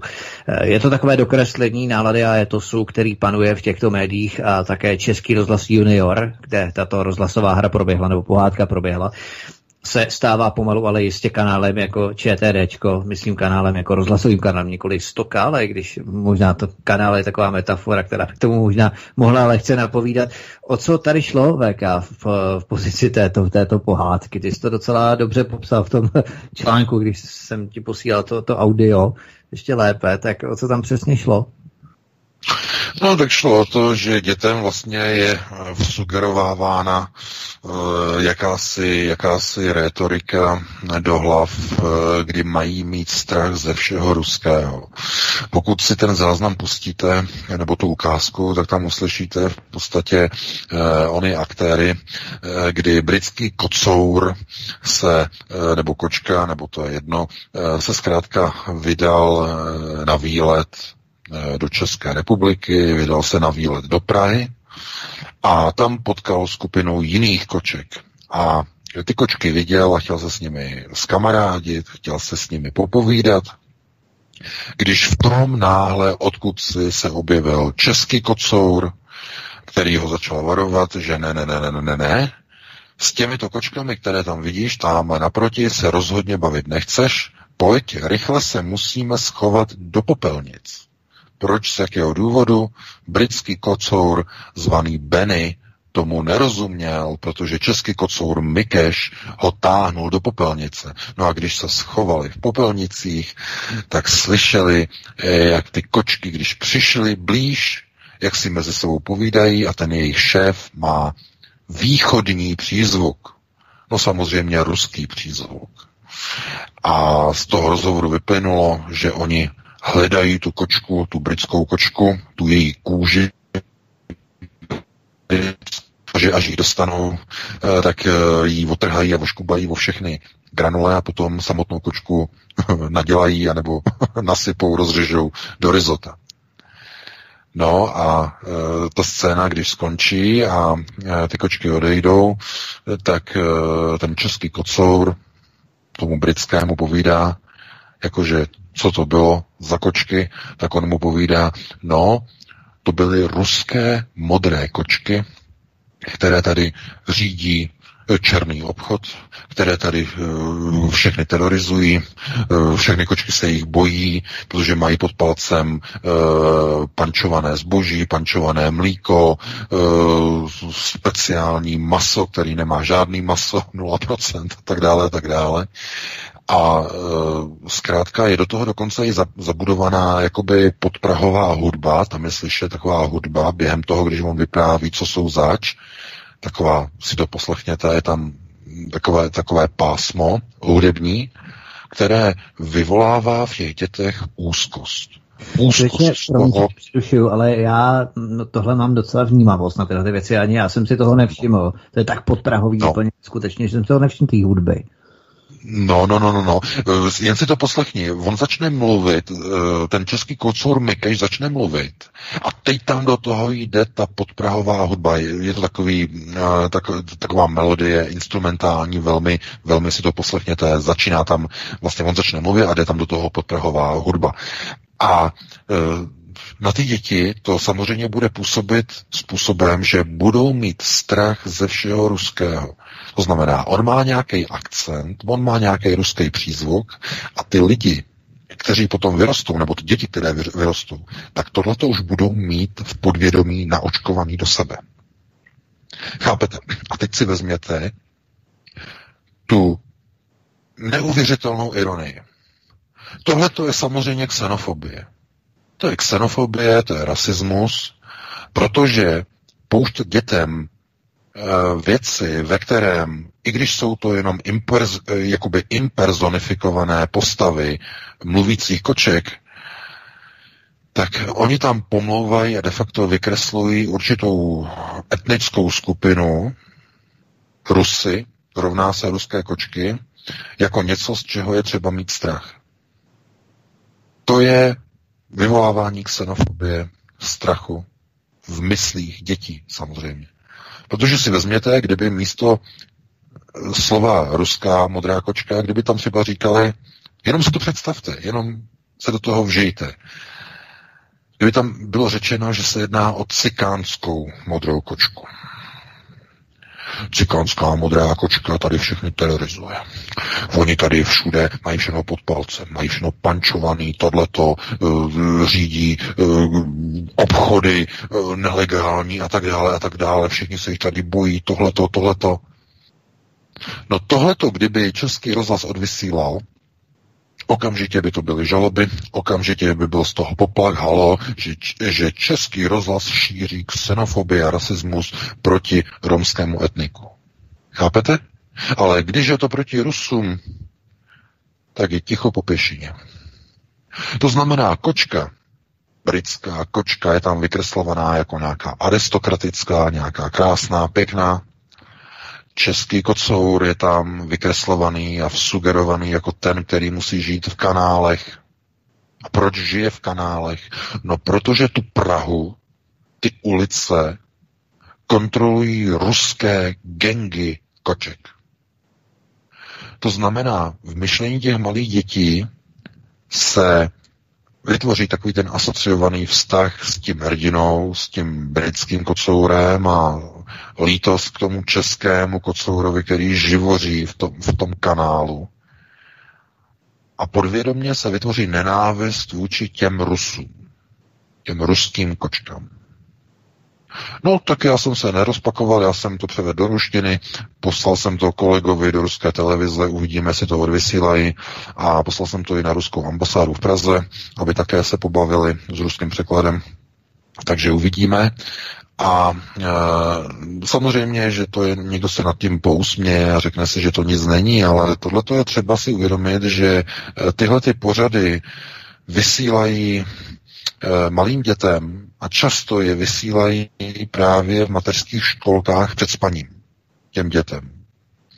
No, jako to natočí, prostě tohleto ono to vychází na CDčkách, mimochodem si to můžou koupit a jim to potom pouští v těch přehrávačích a ty děti jsou indoktrinovány už od nejútlejšího věku proti Rusku. No, takže ten étos, protiruský étos se nalejvá už do hlav i těch naprosto nejmenších dětí. No je to, je to skandal, chápete? Jako představte si opět, můžeme to převést na jiné etniku nebo na jinou skupinu, kdyby ty ruské kočky eh, byly, byly americké. Jaký řev by se ozval? Kdyby ta uh, radiová, rozhlasová uh, inscenace byla o zlých ruských kočkách, které ovládají uh, pražské kočičí Americký. A ne, no, no, jak, no, že pražské kočičí, eh, že ovládají, ale kdyby to byly americké kočky, jako jo, že no, ovládají no, celou no. Prahu, celé no, pražské kočky. Prostě. Víš, jasně. Ne, ne, ne, to, to, to, to je, prostě tohle je něco neuvěřitelného. Eh, prostě zkrátka, já to vidím jako něco, na co by se mělo upozorňovat, ale víte, potom si přepnu z videa o kočkách na video s paní Krauzovou, a podívám se na výsledek voleb eh, v Praze a zjistím, že jako by to bylo všechno úplně zbytečný. Jako by člověk prostě mluvil do dubu, jo, protože ty lidi už jsou zkrátka ztracený. Jestliže necháte své dítě v systému školství přeprogramovat, aby se z něho stal sluníčkář a neoliberál, dítě, které potom organizuje v Chomutově nebo tamhle během školních demonstrací proti prezidentovi a proti Babišovi studentské stávky a chodí tam s transparentem prezidenta po náměstí jako tohleto, který zesměšňuje prezidenta jako nějakého šaška a tak dále, no tak to už je potom jasné, že i ta mládež je úplně přeprogramovaná a v okamžiku, kdy vyrostou, kdy získají volební právo, tak budou volit Piráty, budou volit ty ODSky, budou volit všechny ty lidové strany, nebo já nevím koho všeho. Zkrátka, důležité je, aby kandidát, který chce uspět v Praze, aby natočil nějaké pornografické video, aby ho zavěsil na YouTube, eh, aby se to všichni dozvěděli a v okamžiku, kdy se to publikuje, tak získáte obrovské množství fanoušků, protože všichni vás budou volit, protože zkrátka takový je už společenský étos, že lidé, kteří chtějí něco změnit, kteří chtějí, aby národ měl nějaké pro národní ukotvení, tak uh, tam je prostě pozice taková, že se ani nedostanete do parlamentu a máte mizerné volební výsledky, ale v okamžiku, kdy se chováte jako štětka nebo jako nějaký pornoherec, tak najednou máte otevřené v Praze dveře úplně všude. Můžete dělat šéfa neziskového think tanku, který je pravidelným hostem, anebo jeho zaměstnanci jsou pravidelnými hosty politických, analytických, diskuzních komentářů České televize k jednotlivým událostem, pan Janda, a nebo můžete dělat zastupitelku v Praze na magistrátu. Protože kvalifikaci máte. Máte zkušenost a kvalifikaci z pornoprůmyslu. A tady já řeknu ještě jednu věc. Dříve se říkalo jako ironicky, že, ten, kdo, že kdo chce být prezidentem v Česku, tak musí být zavřený v kriminálu, musí mít historii, že byl zavřený. Protože Gustav Husák byl zavřený a Václav Havel byl zavřený a Klement Gottwald byl nějaký čas zavřený a tak dále, a tak dále. Takže že historie českých prezidentů je taková, že prostě musí mít zkušenost z kriminálu. Já bych to teď posunul. Já bych teď řekl, že teď v dnešní době, kdo chce mít kariéru v politice v Praze na jakékoliv úrovni, tak musí mít zkušenosti z pornografického průmyslu. Dámy a pánové, tohleto, jestli je budoucnost České republiky, tak pán s námi a zlé pryč. Takže já bych tady to uzavřel, dám ti slovo Vítku a pustíme se na další téma. Teď mi připadá, že bychom u nás doma měli vymalovat, ale pustíme se do dalšího tématu. Zatímco v politice Babišovo impérium má za sebou první prohry v Praze a v Brně. Eh, vezměme si Praha, kde Adriana Krnáčová sklidila žně v podobě nízkých preferencí. Ano, stejně tak jako v Brně obešli Petra Vokřála, taky mimochodem pro sudeckého Petra Vokřála vytvořením koalice místo něj. Tak eh, Babišova mediální divize ve svěřeneckém fondu se rozrůstá. Tento týden Mafr AS ohlásila dohodu o koupi aktivit na českém a slovenském trhu asi za miliardu korun od německého nakladatelství Power Media Group. Power Media Group. V portfoliu tohoto nakladatelství jsou převážně časopisy pro ženy, které mimochodem tvoří 29% voličů hnutí ano nebo voliček hnutí ano, takže je tento krok obchod eh, celkem i pochopitelný. Agrofert, eh, mimochodem, když pohledneme do historie, abych si učinil tak trochu obrázek, tak eh, Agrofert vstoupil na mediální trh v roce 2012, kdy začal vydávat týdeník 5 plus 2. V roce 2013 koupil od německé společnosti mediální dům Mafra, který vydává Mladou frontu dnes, Lidové noviny, deník Metro, provozuje televizní stanici Očko a internetové servery, například i dnes, ale také téhož roku ještě zakoupil nejposlouchanější rádio Impuls a Rockzone. Eh, posledním nákupem tedy získává Babiš dalších 30 časopisů, převážně pro ženy, programové týdeníky, tiskoviny o životním stylu, bulvární listy, křížovkářské časopisy a několik motoristických titulů.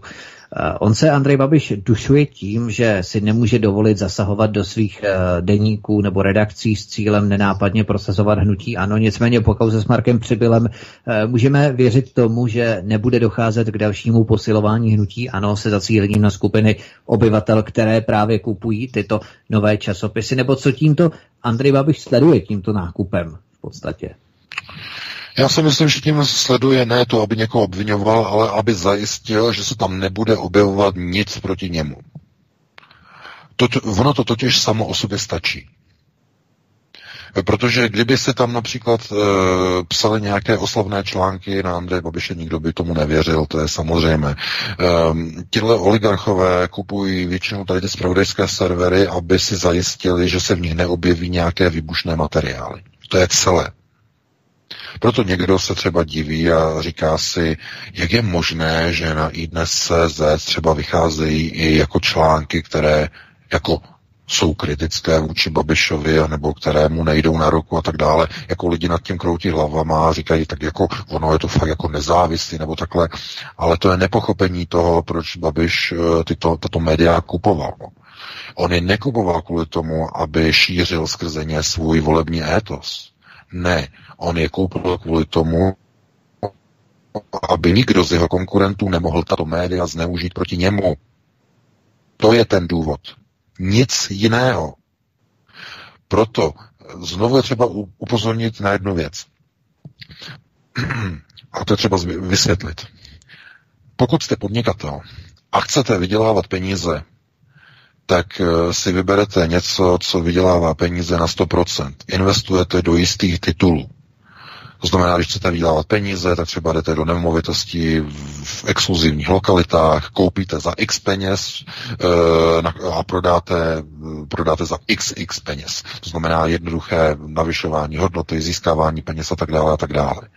Nikdo ale, prosím vás, nikdo z podnikatelů, kteří mají všech pět pohromadě, nekupuje noviny ani tisková média kvůli tomu, aby na nich vydělával peníze.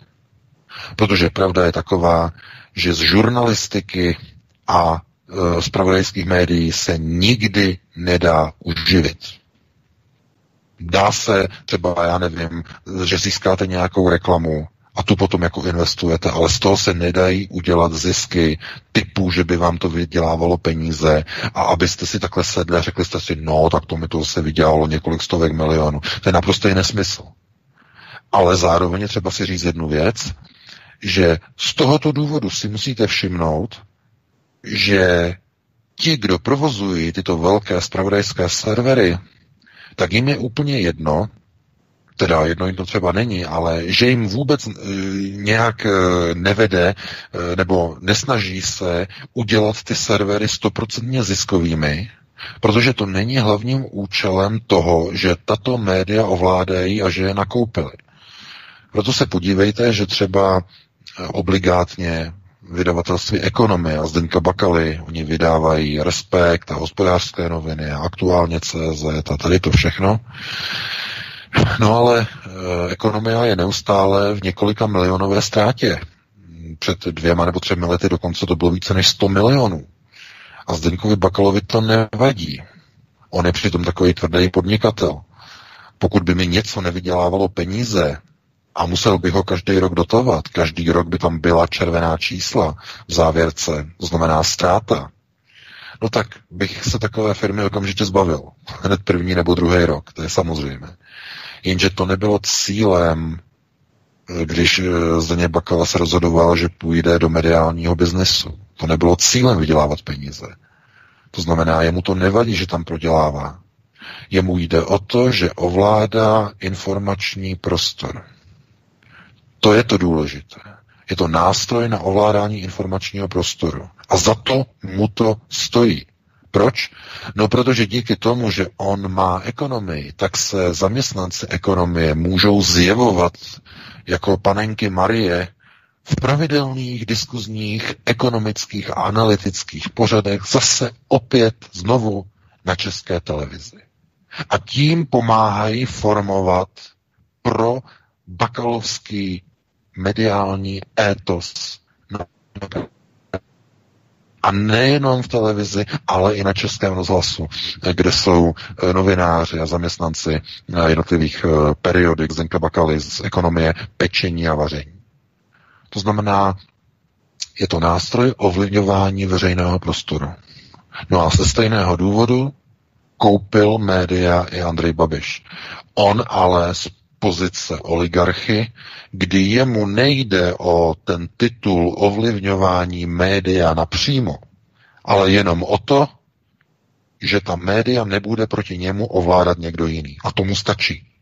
Protože on má dostatek peněz, aby si voliče koupil. On má dostatek peněz na to, aby zaplatil nejvíce billboardů, aby se reklam, aby zaplatil nejvíce koblihu, aby rozdal nejvíce lukrativních uh, pozic na různých místech, rezortech, kam se jeho globalistické hnutí dostalo a dostane. To znamená, on nepotřebuje uh, mít, uh, já nevím, lidové noviny nebo mafru, aby o něm, o něm psala nějaké oslavné články. Ne, ne, ne. Jemu stačí, když je má pod kontrolou, že nikdo z jeho konkurentů, jako je Bakala, jako jsou některé, řekněme, síly, které jsou napojené na americké vyslanectví a tak dále, že nebudou na těchto velkých mediálních outletech publikovat kauzy proti němu.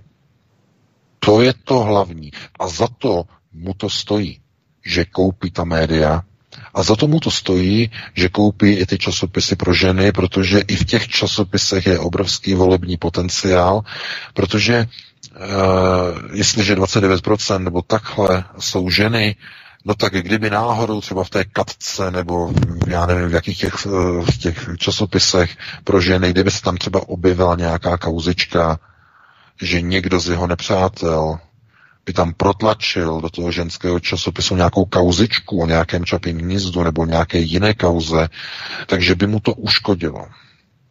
Takže jemu to stojí za to koupit i ty ženské časopisy a mít jistotu, že nikdo z jeho nepřátel tam nebude skrze ně publikovat munici proti němu.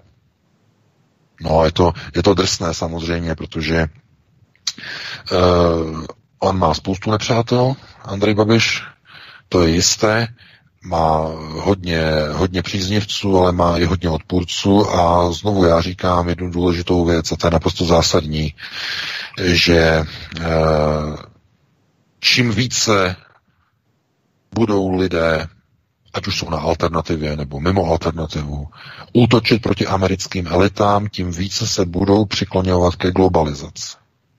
A obráceně. Čím více budou bojovat proti globalizaci a proti, řekněme, islamizaci Evropy, proti migraci, tak tím více se budou přikloňovat k americkým elitám. No a kde stojí Andrej Babiš? No Andrej Babiš ten stojí přesně uprostřed. a z toho potom pramení e, někdy ty až, já bych řekl, groteskní situace, že mění názor jako, jako na obrtlíku. Jeden den řekne něco, co je pro globalčiky a druhý den něco, co je pro Američany. To jste možná už určitě zaregistrovali, že mění názory ze dne na den. No to je právě kvůli tomu, že on jako manažer, jako businessman, vychází úplně z jiného prostoru. To znamená, on je zvyklý uh, mít definované obchodní partnery a vědět, jakým způsobem s nimi má jednat.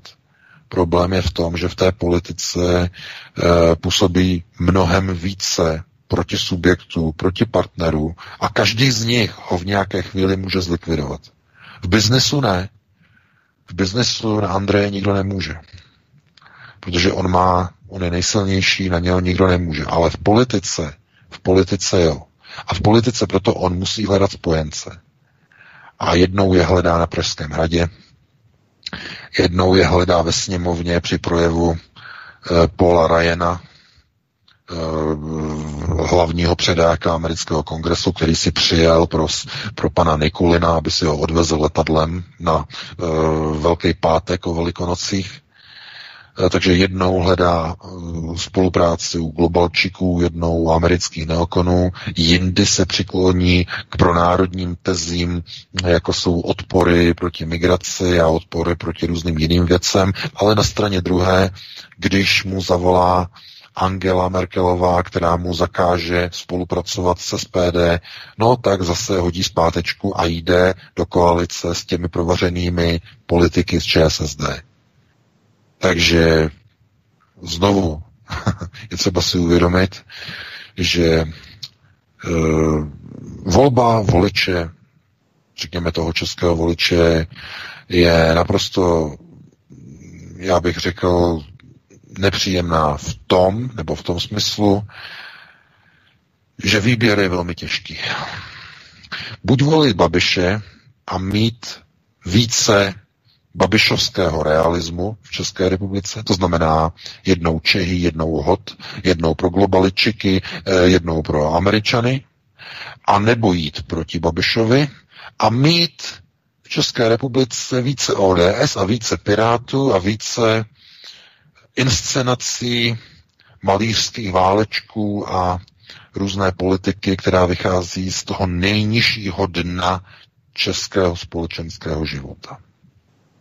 A otázka, co je lepší, co je horší. Na to si musíte každý odpovědět sám. Takže já bych toto ukončil, dal bych ti slovo zpátky Vítku, dali bychom si jednu písničku přestávku a po přestávce bychom se pustili do telefonických dotazů. Co říkáš? Určitě. Vychází nám to docela skvěle na to, že jsme začali o půl hodiny později, takže jsme stihli dokumentovat zásadní věci, které se odehrály tento týden i koncem týdne minulého. Takže dáme si písničku, Petře, jo, a jednu a potom se vrhneme na vás, vážení posluchači, respektive vy na nás, tedy ne vy na vás, ale vy na nás. Takže uh, písnička je na cestě. Určitě Vítku, tak jo, tak jdeme na to. Díky. Tak jsme zase zpátky na vlnách. Vítku, asi by se slušilo, jestli jste připravený teďko už na posluchače s jejich dotazy, jak pak jsme na tom? Určitě, určitě bys to slušel, dáme telefonní čísla a pustíme se do uh-huh. toho. Eh, já se přiznám, že ty počáteční potíže byly proto, že já se nalezám v lokalitě, kde se asi zhroutila Vodafonu nějaká BTS, takže ten eh, signál velice houpe a telefon máme také na Vodafonu. Takže doufám, eh, že se nám budou moci posluchači dovolat, ale rozhodně chodí SMSky, takže kdyby náhodou to spojení nevyhovovalo, tak posluchači můžou i SMSkovat, protože někteří už tak udělali. Tak já připomenu telefonní číslo sem k nám do studia a to je 774 139 044, takže e, můžete v podstatě začít eh, se pokoušet dovolat. No a možná bychom mohli začít jedním dotazem, který přišel i do mailu a tím bychom mohli asi odstartovat. Psala nám posluchačka Elena, z Karlových varů. Zdravím všechny, co říká pan VK tomu skandálu, že ženské lobby podali trestní oznámení na duchovního pana Pidhu. Ale už máme volajícího, tak já ho asi přijmu, ne? Pak, si, pak se k tomu ano, vyjádřím. Ano, zkusíme. K tomu Pidhovi bychom se vrátili, protože to je velmi zajímavý dotaz, ale přijmeme volajícího určitě. Mm-hmm. Určitě. Tak, eh, prosím, slyšíme se? Halo, halo? Ano, halo? Slyšíme se? Ano, slyším. Mm, my vás také slyšíme. Tak jste ve vysílání a můžete položit dotaz. Dobrý večer. Dobrý večer. Tady posluchač DA z Moravy. Viděl jsem, jak na jedné z posledních tiskových konferencí Putin prohlásil, Rusko k Evropě patří. A když nebude existovat Rusko, tak nevidí důvod, proč by měla existovat Evropa. Když si to dám do souvislosti s tím, co se nyní děje, a tím myslím přesuny celých vojsk NATO na hranice s Ruskem, mapování terénu, vojenské provokace ze strany NATO, sdělovací prostředků o tom, jak je Rusko špatné, a nakonec na Američanů o vyrabování ruských přírodních zdrojů, tak je jasné, jak to všechno skončí. Mám dotaz na pana VK. Může v současné době Evropa zabránit Američanům v rozpoutání jaderné No, já děkuji za dotaz. Aha, taky děkujeme. Mě No, se... ještě, jo, děkujeme. Díky. No, jestli, jak může za... No, může, výborně. Eh, Jak může zabránit? No, tak eh, je několik věcí, jak to může zabránit eh, zcela jednoduše. Eh, Dá se tomu zabránit tím, že evropští partneři by američanům řekli, na našem území v Evropě další válku už nestrpíme. Další válka se na evropském území vést nebude. Pokud chcete válčit s Rusy, vy, američané, tak s nimi válčete ze svého území. V tom okamžiku by všechny útoky proti Ruské federaci skončily. Eh, Tohleto, nebo v tomto se shoduji s Paulem Craigem Robertsem, který jenom jinými slovy teď v posledním nebo v posledním rozhovoru eh, říkal v podstatě de facto to samé, že agrese proti Rusku jenom díky tomu, že američané vědí, že pokud bude konfliktu, další válka se bude odehrávat na evropském prostoru na území Spojených států. Pokud by to hrozilo, američtí voliči by to nedovolili. Protože tu podporu by tam už nedostali. Američané, kdyby zjistili, že válka se přesune k ním do ulic New Yorku, do Bostonu, do Pittsburghu, do LA, tak by se zděsili a zjistili by, že americká armáda je vlastně úplně k ničemu jinému, než čemu by měla sloužit. To znamená, neslouží k obraně Spojených států, ale k zájmu někoho a něčeho, co se Spojenými státy nemá naprosto nic společného. To znamená takzvaný nosatý chaza, k ochraně zájmu takzvaného nosatého chazariátu celosvětového. Takže to je jeden, jedna z odpovědí, jak se dá té válce zabránit. To znamená, když se Evropa emancipuje, a k tomu opravdu dochází. Evropa se emancipuje um, skrze um, jako více či méně, skrze Německo, skrze Francii, ale nikde zatím ještě není takový postoj, že by Německo si mohlo dovolit říct Američanům, táhněte odsud, seberte si svoji armádu, kterou tady máte, my vás tady nechceme. Tak jestli si někdo tady to myslí, tak to je hodně naivní, protože tak daleko ty procesy nejsou a ještě hodně dlouho nebudou.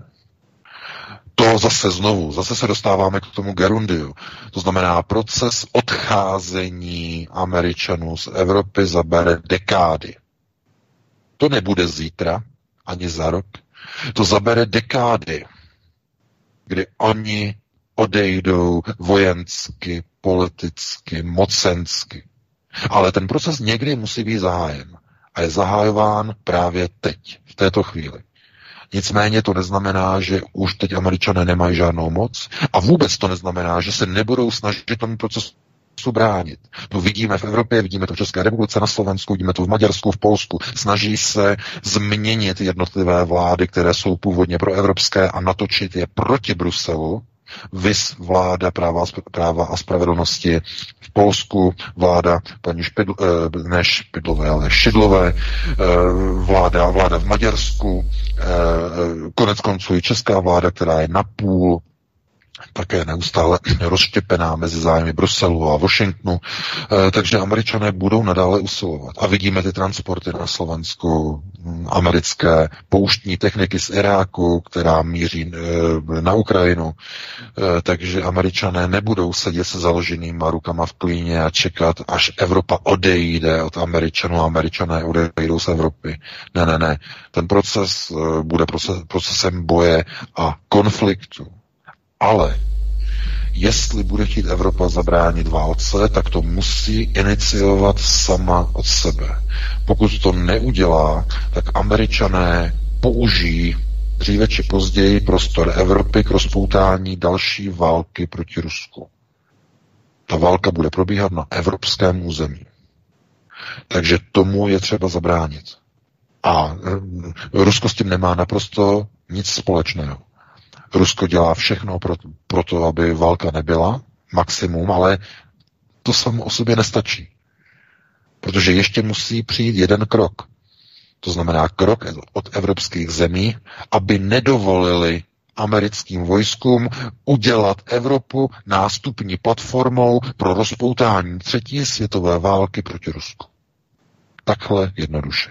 Takže tímto bych to ukončil a dali bychom prostor dalšímu volajícímu, pokud tedy máme někoho. Tak a pokud nemáme, tak zkusíme pana Piďu. Petře, máme přesně. někoho? Zatím nikoho, pojďme. Super. VK, co s panem Piťhova žalobou ženské lobby ohledně jeho prohlášení ne, ne, ne, vůbec, vůbec jsem nesledoval. Tohle to je, je pro, pro, pro mě nová informace, takže to se omlouvám. No, no jako, co to můžu říct? Je to proces feminizace. Jako ve Spojených státech je hnutí Me Too, které ovládá de facto veřejnou politiku a média za poslední rok a půl proti Trumpovi, eh, tak tyto feministické procesy se přesouvají i do střední Evropy. Vidíme to, že samozřejmě, že ano, ale um, chápete, zase dívat se po stopách, kdo zorganizoval tu skupinu těch žen, kdo to tam organizuje, kdo za nimi stojí, um, kdo je financuje? Nebo kdo inicioval celou tu věc. Tam vždycky se nakonec dostanete k nějakému jednomu člověku, anebo dvěma lidem, nebo skupince lidí, která je někým iniciovaná, zafinancovaná, motivovaná něčím, někým k něčemu. Takže já o tom nemám žádné informace, tohle je pro mě nová věc a podívám se na to, ale jestli ty máš víc věcí k tomu výtku, tak můžeš tady to okomentovat. Ne, ne, ne, nemám, nemám. Já jenom připomenu, že úplně největší nebo nejstarší zakladatelkou, paradoxně, to málo lidí ví, u nás Gender Studies, eh, to se jednalo o organizaci, která vznikla v roce 99, 1999. Já mám to datum v poznámkách, nepamatuju si to. Tak to byla Jiřina Šiklová, bývalá činovnice KSČ a tak dále. A ta v podstatě založila Gender Studies OPS a v roce 1999. A to je v podstatě úplně ten největší, jakoby, uh, slyšíme se, VK, slyšíme se, Petře? No, slyšíme se, dobře. Jo, to si asi mluvil na posluchače. Aha, ne na mě, jasně, já se omlouvám. Jo, takže v podstatě ta nejstarší nebo nejzákladnější zakladatelkou vůbec tady v České republice byla právě Jiřina Šiklová. Ale nevím, jestli to je přímo iniciované z její pozice, z její strany, anebo jestli to má prostě právě někdo jiný ale určitě se jedná o záležitost eh, v podobně jako Ježíše z násilnícího muslimku, kdy kardinál Duka také vystartoval poměrně, eh, jako i když pozdě, ale přeci v rámci odsuzování této eh, hry pokud bychom to tak mohli nazvat, tak zdá se, že ti vysocí činitele, duchovní činitele jako Duka, Pidha a tak dále, tak se začínají probouzet, uvidíme, jaké to bude mít následky. Dobře, máme dalšího volajícího, můžeme dát další dotaz? Ano, ano, určitě. Když nikdo nevolá, tak já bych se teda... Tak povídejte. Já tam slyším. Ano, hovořte. Já se tam slyším. Tak musíte slumit rádio. Já nevím, eh, slyšíte mě?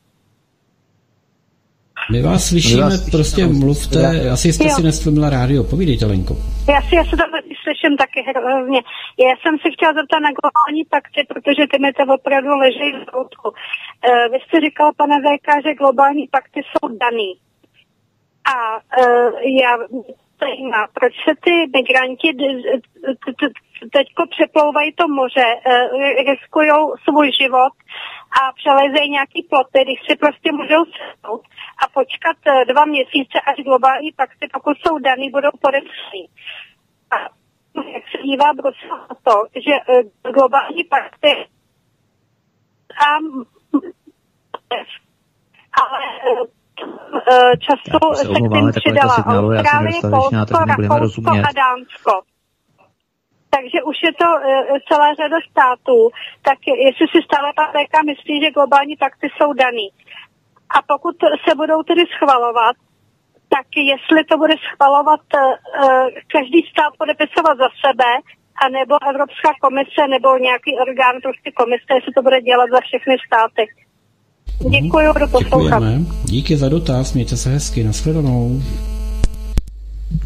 Tak, VK, rozuměl si aspoň tý první část? No, ano, rozuměl, rozuměl, rozuměl. Hmm. No, globální kompakt eh, byl schválený, on bude slavnostně podepsán, mm, myslím v prosinci, začátkem prosince bude v New Yorku na eh, schromáždění, valném schromáždění OSN, eh, tím to jako bude de facto dané, ale pozor, jedná se o deklaraci, to není smlouva, Jednotlivé státy už podepsali globální kompakt. Za Českou republiku podepisoval, teď mi opravdu Vítku nevím, ale myslím, že... Mám, Jan Hamáček. Ano, ano, Jan ano, ano, přesně. Který byl pověřený, byl pověřený Andrejem Babišem, mimochodem 25. Ano, přesně, eh, září. Přesně. No, ano, protože to mě nepřekvapuje, protože eh, Babiš je svým naturelem eh, globalista. On je globalčik, takže to je logické, že mu to jde na ruku. A proto zase znova jsme říkali, jestli proti USA nebo proti globalistům. Proti jednomu, proti druhému. Že když jdete proti jednomu, jdete proti druhému. Teda když jdete proti jednomu, jdete ve prospěch druhého. Tak jsem to myslel. Takže znova, znova a to je třeba se zdůraznit. To znamená, chcete, a to je otázka, eh, chcete více migrace, více muslimů, více globalizace a potažmo i více sudeťáků v České republice. To znamená, pokud zvítězí globalisté, a nebo chcete více amerických tanků, více amerických vojsk a hrozbu války s Ruskou federací. Jaderný konflikt.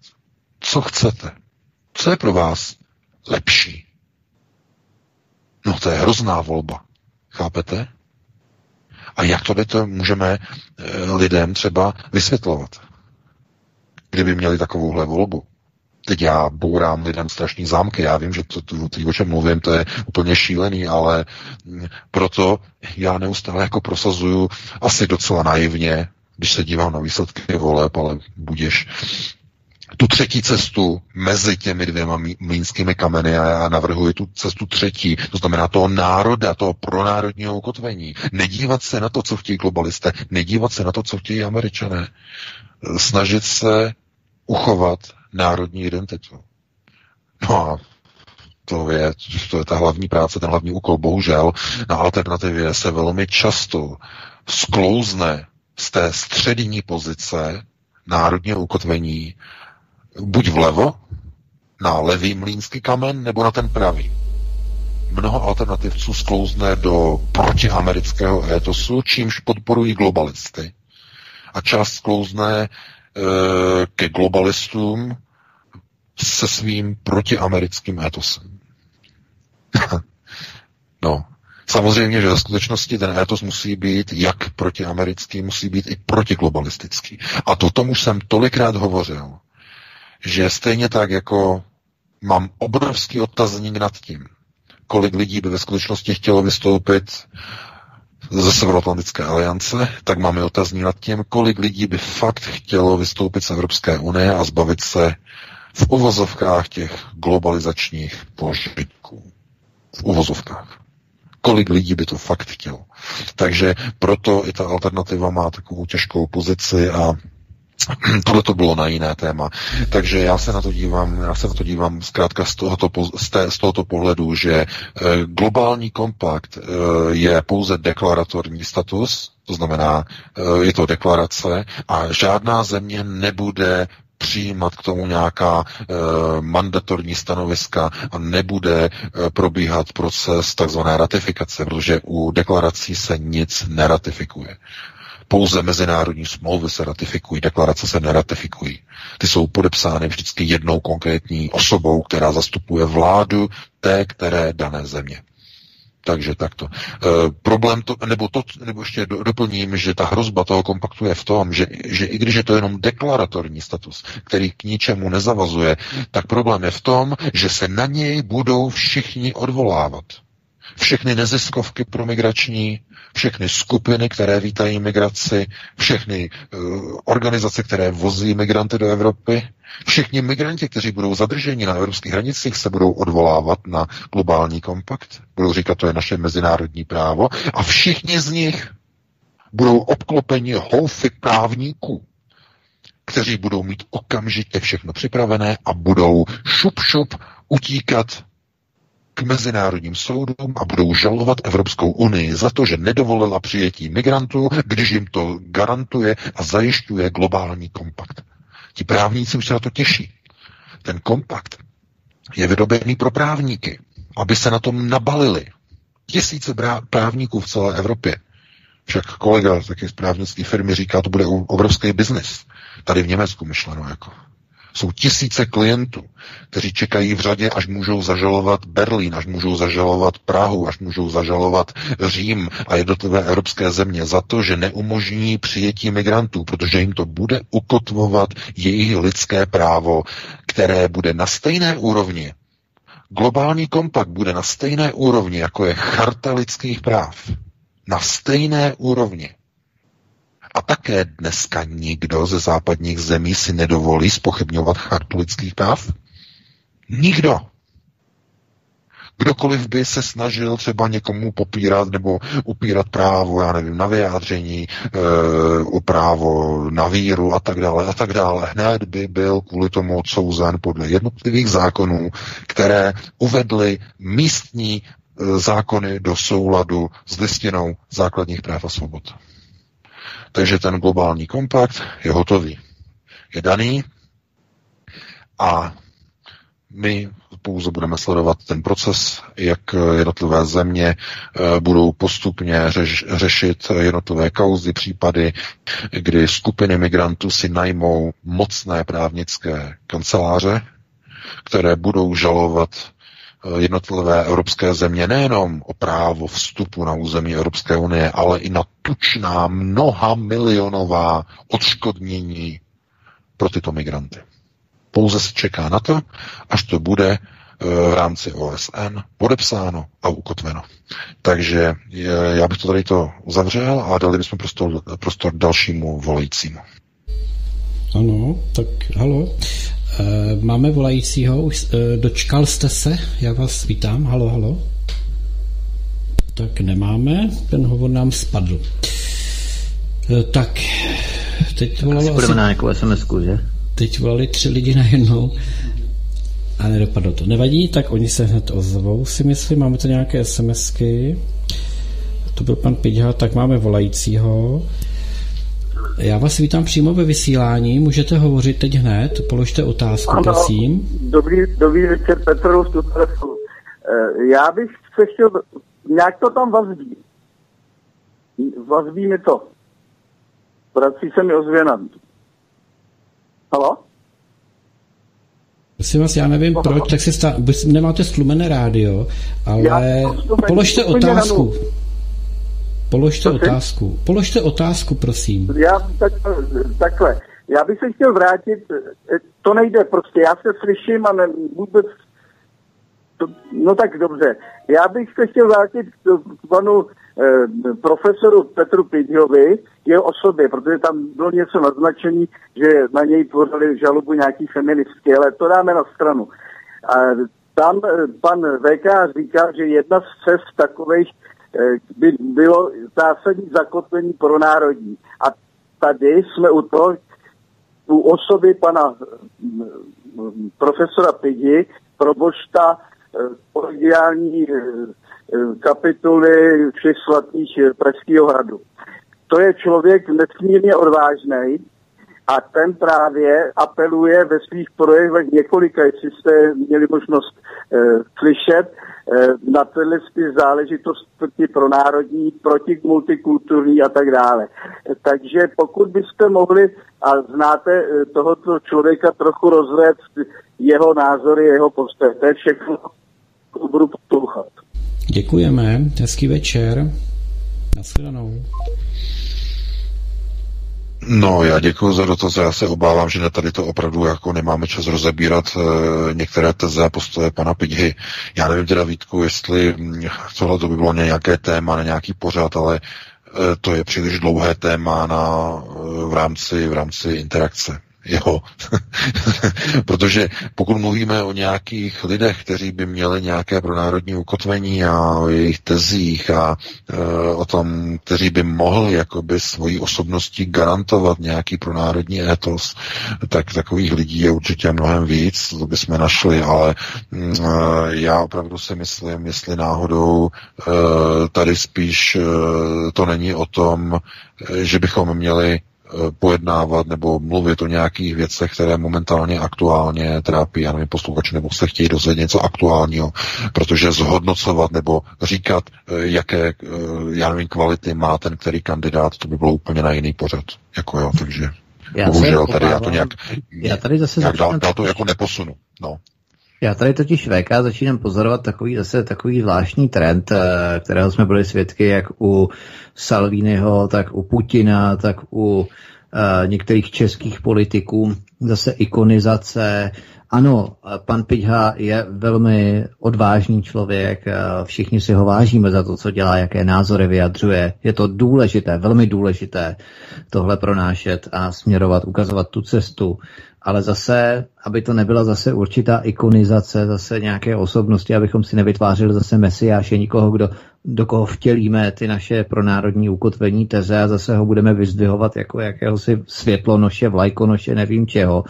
E, protože takových lidí je tady opravdu hodně a nemůžeme se přece upínat vždycky k jedné osobě a to vyzdvihovat a ikonizovat a e, vytvářet kolem ní spoustu superlativů, a tak dále. Jo. Prostě je to zase špatně a tady pozoruju zase další takový trend, uh, takové té ikonizace zase jedné osoby. Já nevím, jak to vnímáš ty VK, ale já se zase toho obávám. Jo. Zase trošku to je přesně pořád dokola, nikdo se tu vynoří a teď všichni ho budeme adorovat. Ano, je to důležité, velmi důležité a je to super, že někdo takový je, ale zase, aby, aby to, to, aby to nepřekračovalo určitou mez. Eh, já s tím jako souhlasím, ale to je právě to, že lidé eh, jako hledají pro řešení některých politických problémů mesiáše, na rozdíl od toho, aby hledali spíš ty příčiny, které vedly k tomu problému, že nějaký mesiáš je vůbec vyhledáván. To znamená, ten problém hledání zachránce je způsobený tím, že selhal první kruh. To znamená, rodina byla rozbourána, její hodnoty, procesy homosexualizace, procesy eh, nezájmu o děti, eh, velký propad v porodnosti v 90. letech a potom po přelomu tisíciletí. Teď už se to jako se narovnává, zlepšuje, ale to je obrovský propad. Eh, snaha přecho, pře, převádět výchovu na státní organizace, eh, na, na školy, na různá centra, na neziskový sektor a tak dále, a tak dále. To je komplexní problém. Na jehož konci je dospělý 18-letý člověk, který o národu neví nic. A když náhodou o tom národu něco ví, tak je to pro něho zprostá nadávka, to slovo národ protože on je kosmopolitní, on je globálně myslící, on eh, je naprogramovaný tak, že každé jeho třetí slovo je newspeakové, každé čtvrté slovo je anglické nebo anglofonní nebo různě překroucené do angličtiny a e, myslí jako angličan nebo jako američan nebo jako kosmopolitní člověk a nemyslí jako národovec. E, Pomáhá tomu i internet, různé sociální sítě, různé čety a tak dále. Takže zkrátka to všechno je v jakémsi komplexním obrazu, eh, který nakonec eh, se setkává v tom průsečíku ztráty národní identity. Tam to někde začíná ten okamžik, kdy najednou lidé začínají panikařit a hledají mesiáše a zachránce. Bohužel to už je pozdě. Eh, je třeba hledat lidi, kteří jsou ochotní začít pracovat na tom prvním kruhu, to znamená na úrovni rodiny, zajímat se o ty děti, které mají, eh, co se učí v té škole, a snažit se je ochránit, vzít je ze školy pryč, dát je jinam, eh, odporovat, chodit na školní schůzky, eh, zmobilizovat ostatní rodiče a vytvořit takové procesy, aby zablokovali některé, některé neziskové projekty, programy, které probíhají na školách a tak dále a tak dále, protože i ti ředitelé jsou v pozici, že než, než to, aby čelili eh, v spouře rodičů a různým problémům, tak radši tady ty projekty nebudou organizovat udělají třeba něco jiného a tak dále a tak dále, ale neochota rodičů starat se o to, co se děje s jejich dětmi ve školách, je důsledkem procesu, které potom se odvozují ve chvíli, kdy to dítě vyroste, je dospělé a je úplně přeprogramované tam je třeba začít. Takže já bych to tady to uzavřel a dali bychom prostor na dalšího volajícího. Jak jsi říkal o těch anglofonních slovech na chatu, tak mně připadá takové slovo, které by charakterizovalo i v podstatě výsledek uh, současných voleb a zároveň vyjadřovalo anglofonní výraz what the fuck, neboli VTF, ale můžeme si No ano, ano, WTF, anebo, anebo někteří by dokonce řekli LOL. No, takže... Yes. No, ano. A nebo rofl tak máme rofl, dalšího volajícího, tak můžeme. Ano. Tak eh, prosím, povídejte, hovořte, dejte svůj dotaz. Dobrý večer, tady Irena.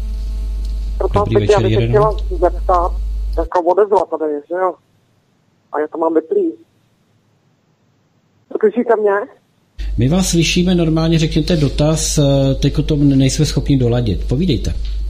Aha, do- dobře, děkuji. Tak eh, já jsem se chtěla zeptat pana VK. Minulý pátek jsme se, jsme se bavili o tom chemtrailu, že nejen že vypouští ty těžké kovy, ale pan VK říkal, že vlastně to i zastěňuje ty pa- Tak bohužel kvalita telefonického spojení zase pokulhává, tak nejsme si jistí. Ne, tak to asi ne, se nevrátí. Už, už to nenaskočí.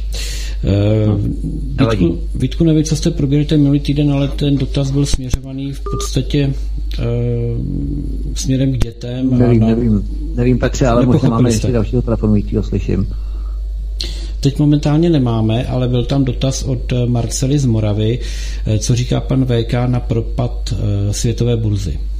No, slyšíme se. Jak říkám, tohleto spojení, to je nějaký...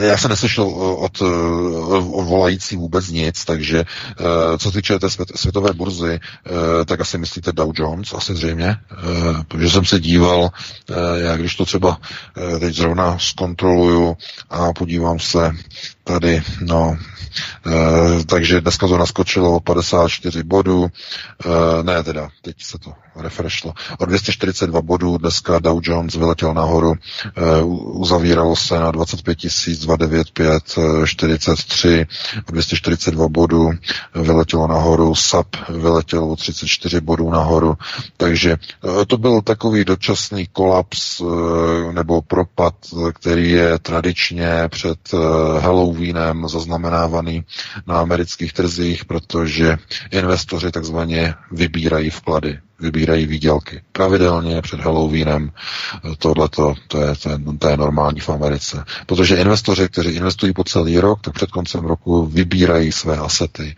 a e, přehodnocují, kam nově je budou investovat, jestli je budou znovu tedy investovat e, do Dow Jones, to znamená do komoditní burzy, anebo budou investovat do něčeho jiného, například do kapitálových bondů, například amerického Fedu nebo Evropské centrální banky a tak dále. Jo, to znamená, dělají se závěrečné asety každý rok, takže uh, tohleto, to jsou vždycky takové ty výpadky, výchylky ke konci roku, se kterými se musí počítat. Dají se očekávat ještě některé před Vánoci, tam bude zase nějaký drobný pokles, eh, budou další výběry zase vkladů před Vánoci, takže uh, tohleto, tomu jako nepřikládejte nějaký velký význam. Tak jestli můžeme dalšího volajícího, Určitě. tak eh, já vás vítám ve vysílání. Tak nám to akorát típnu posluchač. Tak eh, mám tady, mám tady dotaz, mám tady sms tak eh, můžu přečíst. Všechny zdravím, jen jedna taková zkušenost minula, eh, jestli jsme my Češi schopni si vládnout sami. Historie mluví, že nikoliv a já jsem o tom sám bytostně přesvědčen. Co by na to ptá se eh, Honza. No a tady ta otázka je často taky kladená, že jestli si někdo dokáže sám vládnout.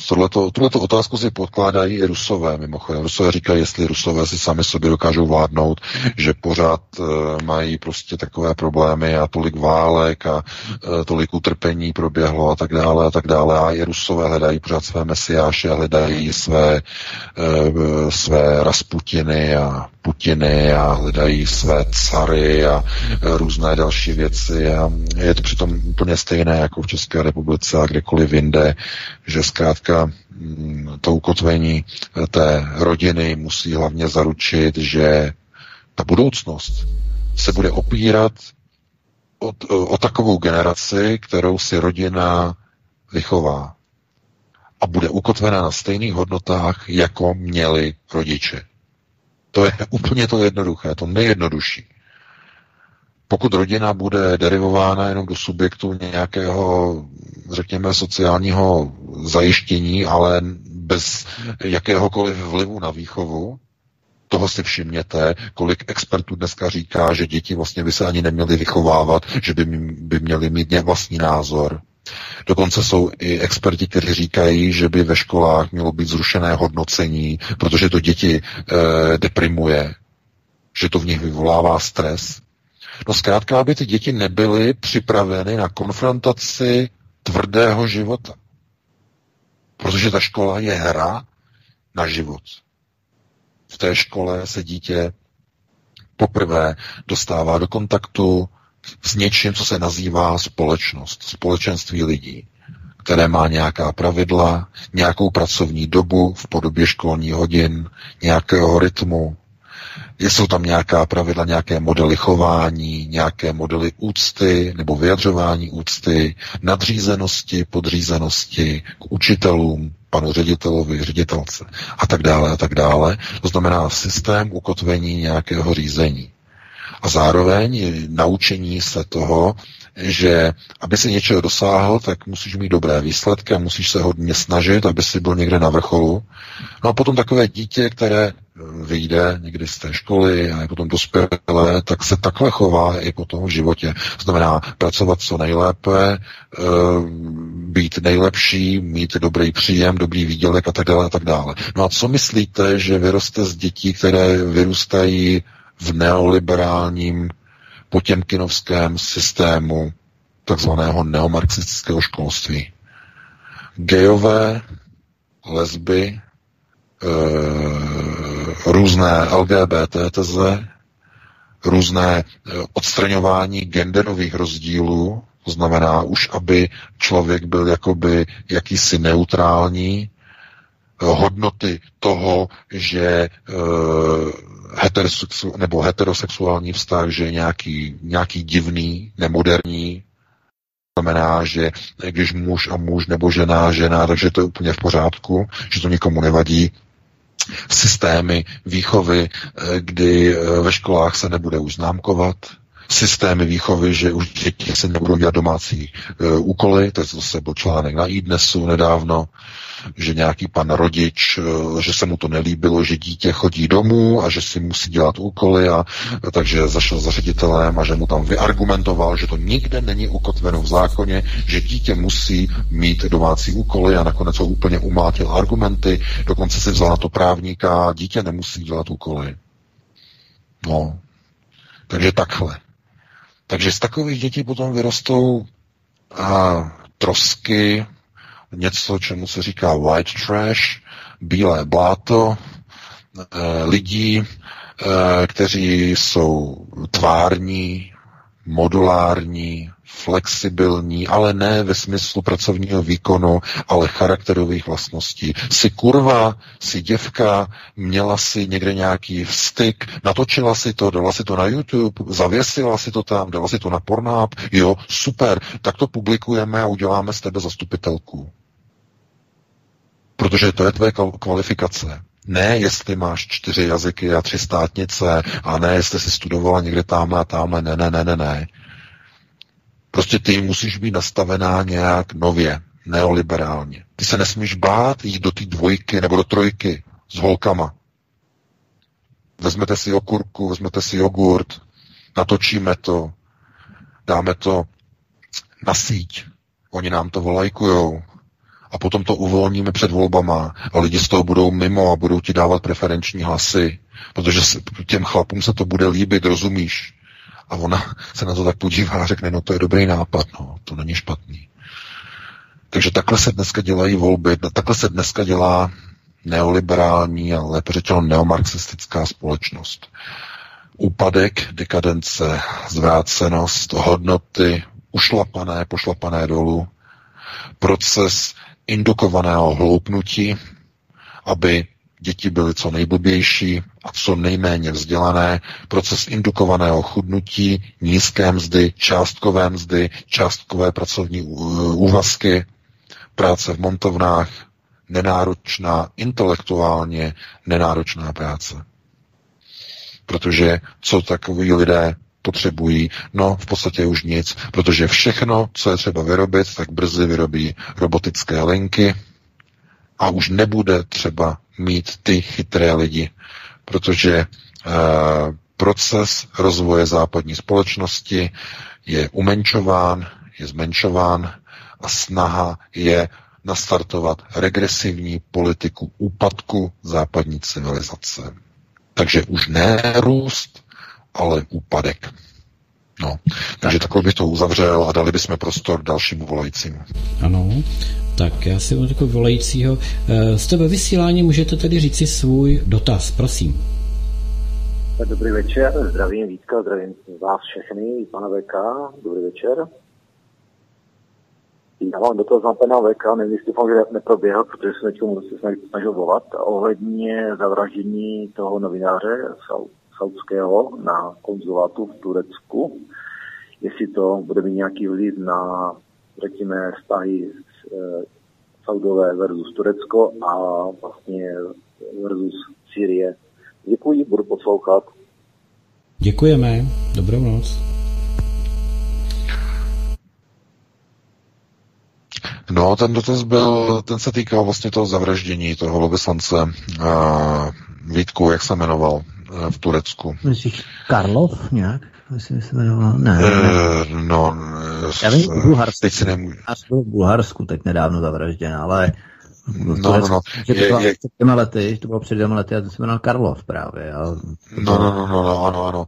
Uh, takhle, já k tomu chci říct, že uh, co jsem říkal minule, nebo před minule, že c- jaký signál byl vyslán z Moskvy, z Kremlu ve chvíli, kdy po zavraždění a zabití 15 ruských vojáků v sestřeleném stroji Ilyushin 20 v Sýrii kvůli izraelským stíhačkám, jaký signál byl vyslán od Vladimira Putina, když omlouval Izrael?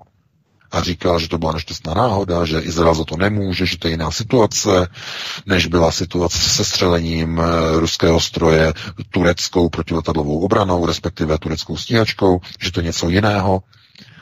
No jaký signál tím byl vyslán? No byl tím vyslán signál, že Rusy je možné beztrestně zabíjet. A to je ten signál, to je ten étos. Proto zavraždili uh, ruského velvyslance tenkrát v Ankaře, v Turecku. A budou útočit dále na Rusy a budou je zabíjet. A to, že se něco stane nějakému velvyslanci, že někdo na někoho zaútočí, no proč by to neudělal?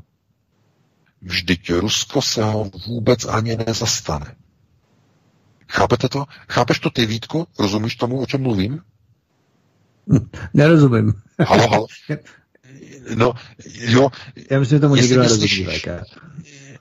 No, no, jako já nevím, jestli to, to tomu někdo rozumí, že opravdu v téhle chvíli, eh, kdy politika ví, nebo řekněme, určité mocenské struktury vědí, že si nemůžou něco dovolit, tak si to nedovolí, protože by to hrozilo třeba do vypuknu, do, že by to předostlo do vojenského konfliktu. Nikdo by si to nedovolil. Ale já to jenom zopakuju. Jenom výčet zavražděný ruský velvyslanec v Turecku, pozabíjená skupina ruských e, dobrovolníků ze skupiny Wagner v Derzor minulý rok, e, e, sestřelení teď ruského letadla Ilyushin 20 a nikde nepřišla žádná odveta, e, která by jasně deklarovala západu a vyslala signál, že tohle to už nikdy nesmíte udělat, protože jinak přijde tohle. Jenže tohle v uvozovkách nikdy nepřišlo. To něco, co mělo přijít, odveta, nic takového nepřišlo. Přišlo jenom proti opatření.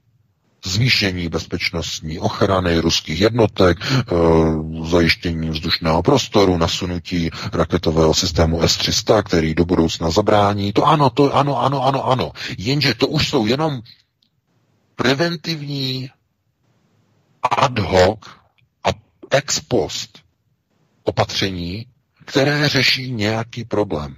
Něco, co se stalo, ale nejedná se o odvetu. To je ten důvod. Proto na západě vědí, že, oni, že je dovoleno zabíjet Rusy.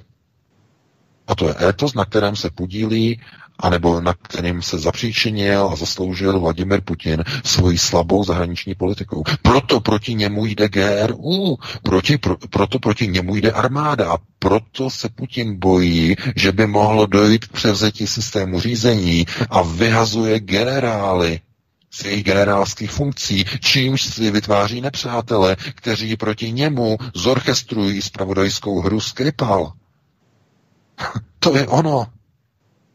Nebo snad si myslíte, myslíte si, že by si někdo dovolil v Turecku, znovu se vracím k té události, že by si někdo dovolil zabít a zastřelit amerického diplomata? Člověk z bezpečnostní turecké ochranky? No, myslíte? Ne. Něco takového by bylo naprosto nepřijatelné. Protože by Turecko vědělo, co by tím následovalo. Američané, ti by, ti by vyletěli z kůže. Ale na Rusko je dovoleno všechno. Turek, Osman, si totiž k americkému páníčkovi nemůže dovolit. To, co slyšíte od uh, Erdoana, ty výkřiky, to skákání do vzduchu, uh, on je takový pamperlík, který de facto jenom funguje svod pro turecké nacionalistické nálady, ale on sám o sobě se děsí Američanů jsou všechny takové ty operace, kdy on jako se domlouvá s Ruskem, aby byl domluvený s Ruskem. Aby ti američané nemohli Ankaře dělat problémy na východě Turecka. Z Kurdy. Oni to vědí. Takže se spojí kvůli tomu z Rusy v Sýrii. A Rusko namísto toho, aby mu ukázalo prostředníček a řek, eh, aby mu Putin řekl eh, prostě táhni, táhni někam, tak on s tím spolupracuje. Chápete? Rusku zabili velvyslance v Ankaře, v Turecku. Ru, Rusku, Turecko sestřelilo jejich letadlo, e, ten Suchoj, Su-24. A jaký je výsledek? Putin uzavřel dohodu a koalici s Erdoganem na evakuaci džihadistů ze syrského Idlíbu. Dámy a pánové. To je paradox. To je něco. A proč? No protože, a zase bychom mluvili o zednářské svatavě, Putin, Erdogan je na 28. stupni zasvěcení, on je zednář na 28. stupni, to je novinka teď od Alexe Jonesa, kterému, který o tom teď hovořil, takže to zase znovu dává do souvislosti nějaké věci, proč oni se spolu dali v Sýrii dohromady, když by měli být nepřátelé, ne?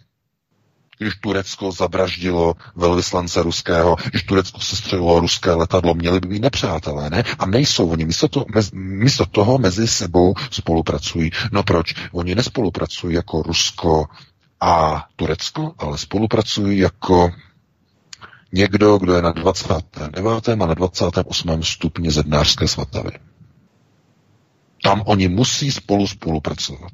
No ale komu vyhovuje spolupráce na úrovni zednářských kruhů? Zase jenom zednářským kruhům.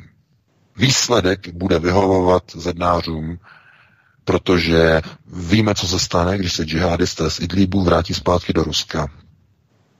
Další občanské války v Dagestánu, v Čečensku, znovu se rozhoří problémy v zakavkavských oblastech, kam bude muset uh, Putin poslat své tanky, a znovu se rozpoutá teror.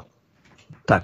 Takže to můžeme mluvit pořád dokola, ale to bychom hovořili hodně dlouho, musíme se vrátit uh, zpátky uh, k interakci, takže dáme prostě dalšímu volajícím. Tak volající to zkoušel, ale bohužel ten eh, signál asi třikrát ten hovor spadl. Ale já tady mám spoustu dotazů písemně, tak možná jeden takový Eh, který přišel do mailu. Chtěl bych se zeptat, jestli pan VK zná jméno eh, David Icke a pokud ano, co říká jeho teoriím a nakolik jsou pravdivé, takže to je takový asi osobní názor eh, pro VK. No, Davida Aika znám, ale já jako nečtu jeho tvorbu pouze vždycky, když vidím někde nějaký, má nějaký komentář, tak uh, můžu ohodnotit ho komentovat, ale přímo nejsem, uh, že bych byl pozorovatelem jeho, jeho, jeho tvorby a jeho, jeho analytických věcí a knih, které píše, takže to bych, tady to bych jako zkrátil a to je jednoduchý uh, asi nemá smysl tady posuzovat. Nemůžu se k němu vyjádřit, protože on má některé názory, eh, které jsou nějak nastavené. já jsem spíš daleko názorově blíž Paulu Craigu Robertsovi, mimochodem, mnohem blíž, takže toto já jako nechám nějak bez komentáře. Dobře, mám tady další dotaz, který přišel SMS-kou. E, tady nás zdraví posluchač a chtěl by dát VK za pravdu. Vy jste mluvil o těch přeprogramovaných e, dětech, e, kteří teď vychází ze škol. Jsem strašný obdivovatel alternativy a také jsem mladší posluchač. Teď jsem poslední rok na škole sv.cs. Chtěl jsem vám říct, že když zaslýchám rozhovory mých spolužáků, tak mluví o tom, že kdyby mohli volit, tak volí jednoznačně Piráty, protože oni prý chtějí zlegalizovat marihuanu a mluví o tom, jak kouření marihuany je in. A u nás na základní škole je strašně nedá, nenáviděno Rusko. Náš učitel furt mluví o tom, jak Rusko nás roz, rozkladlo v roce 68 a že nám zničili zemi, ale když přišlo na Mnichovskou zradu, tak o západu mluví tak, že se báli o to, aby nezačala další válka. Tak to si myslím, že je taková docela zajímavá reakce někoho, kdo je příslušný věkem tomu, o čem mluvíme. My děkujeme panu posluchači a jinak VK, já bych se tě právě zeptal v návaznosti na tento dotaz kdy učitelé politizují školy neskutečným nechutným způsobem. AFD v Německu zavedlo systém, kdy mají nahlašovat, eh, nebo mohou lidé nahlašovat právě školy a učitele konkrétní, kteří si dovolí právě politizovat jednostranně, eh, indoktrinovat právě děti různým svým subjektivním výkladem a tak dále. Možná by něco podobného bylo dobré zavést i tady u nás.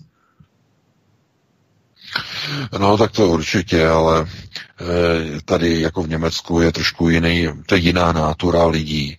Eh, já se jenom dívám tak trošku jako se zoufalstvím na různé ty české petiční akce, které probíhají na internetu, petice za všechno možné. To je něco podobného, nebo já bych dokonce řekl to samé. Znamená, lidé mají nějaký étos, něco nahlásí a teď prostě k tomu připojíte svůj podpis a nějaké to jméno a tak dále a tak dále. Eh, všichni víme, že se jedná pouze o regulační ventil naštvanosti a s odpuštěním nasranosti národa to je ventil regulační. To znamená, lidé se vyvstekají na petičním portálu, napíšou tam, já nevím, třeba chceme, já nevím, aby se, já nevím, zrušili koncesionářské poplatky České televize a ty tam napíšou petici a podepíše to 20 tisíc lidí a tak dále, tak dále. Ale ve skutečnosti to nemá žádný vliv, protože to je, to je regulační a ventilační ventil, který uvolňuje tlak ve společnosti. Ano. Tam není z toho žádný výsledek. Eh, skutečnou roli má projekt, který zapříčiní a pomůže změnit výsledek voleb. No, do značné míry se to povedlo při volbách parlamentních, i když trochu jiným způsobem, než bylo zamýšleno. Eh, různé věci, různé kauzy, ale eh, podařilo se dostat SPD do parlamentu, to se podařilo a tak dále, takže to jsou ty úspěchy a podařilo se znovu zvolit pana prezidenta, což je obrovský úspěch, to je, na tom já si moc zakládám, že to se povedlo, ale e, zase musíme se vrátit zpátky na zem, protože výsledek voleb komunálních dopadl naprosto katastrofálně pro alternativu. A to slovo katastrofálně bych dvakrát podtrhnul. Eh, to si nikdo nemůže říkat, jako že, já nevím, něco, že někdo byl poprvé ve volbách a nebyla ještě taková, eh, taková vůle volit třeba SPD a tak dále. Já si nemyslím, protože tam bylo mnohem více subjektů, které byly poprvé ve volbách přece. Například, já nevím, to hnutí Praha sobě. Také byly poprvé ve volbách. Ne, Vítku, je to tak? Pod názvem. Jo, je to tak. No, pojď, no, je, je, to ta, je to tak, je to prostě tak a oni budou se podílet na vládě v Praze. Chápete? Takže to není argument, že někdo je poprvé ve volbách. Já jsem slyšel, eh, jinak jako pěkný rozhovor jsem měl eh, s panem Kotanem, jsem si poslechnul, to bylo pěkné. Ale nemůžu tam souhlasit jako s tím názorem, že eh, ten výsledek eh, SPD nebyl takový, jaký si představovali eh, asi my všichni jako na alternativě, ale nemůžu souhlasit s tím, že to bylo kvůli tomu, nebo z velké části kvůli tomu, že SPD do těchto voleb komunálních kandidovala poprvé. To je argument, který já neberu. Protože těch stran, které byly poprvé, a těch združení, které byly poprvé ve volbách, bylo tolik, podívejte se, kolik se jich dostalo do uh, statutárních orgánů jednotlivých měst. Obrovské úspěchy. Praha sobě, pro boha, kdo věděl o nějakém hnutí a združení Praha sobě? Věděl někdo? Já ne. Nikdo prakticky. A podívejte se, a oni, oni se budou podílet s Pirátama na vládě. Na magistrátu, na, na hlavním městě. Takže to není o tom, jestli někdo je první ve volbách poprvé, nebo už mají sebou několik komunálních voleb. Ne, ne, ne, ne, ne. To je zkrátka o tom, že uh, no a zase to řeknu a někomu se to nebude líbit, ale mnoho lidí nepřišlo k volbám, protože nebyli osloveni tím, co nabízí alternativní strany.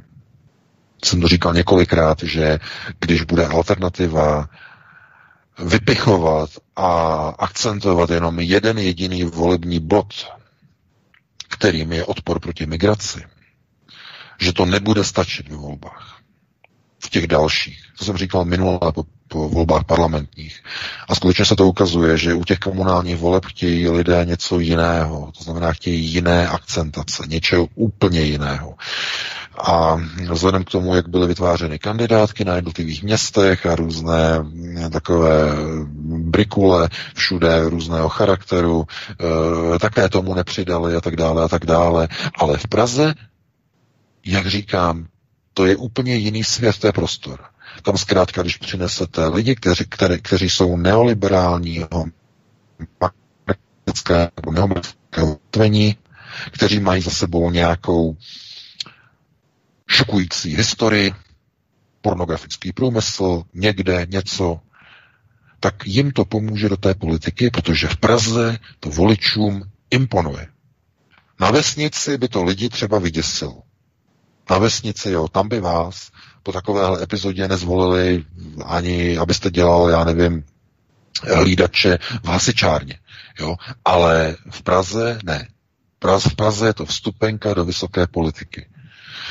Takže hm, jestli lidé se budou chtít nějakým způsobem na tady tom jako hm, podílet a participovat eh, tak, aby se něco změnilo, tak eh, znovu myšlení a chápání lidí a výchova nové mládeže tak, aby eh, až vyroste, tak aby měla pro národní ukotvení, protože pokud se rodiny a rodiče o to nebudou starat, tak právě na těch školách budou probíhat procesy, kde učitelé budou říkat, a rok 68 byl o tom a o tom, a rok 38 a Mnichovská zrada byla o něčem zase jiném a bylo to o tom a o tom. A ty děti vyrostou a budou říkat o roce 45 to byla okupace ruské armády a američané nás museli ještě z západu osvobozovat. Jak jsem slyšel teď na jednom nejmenovaném rádiu, že paní zaslechla uh, od své dcery. Takže už takhle se děti učí. Už takhle. Dámy a pánové. Rusové v roce 45 osvobodili tři čtvrtiny Československa, e, se říkalo do nějaké doby, do roku 89, a teď nově se říká, že Rusové Československo obsadili a Američané ho chtěli ze západu osvobodit.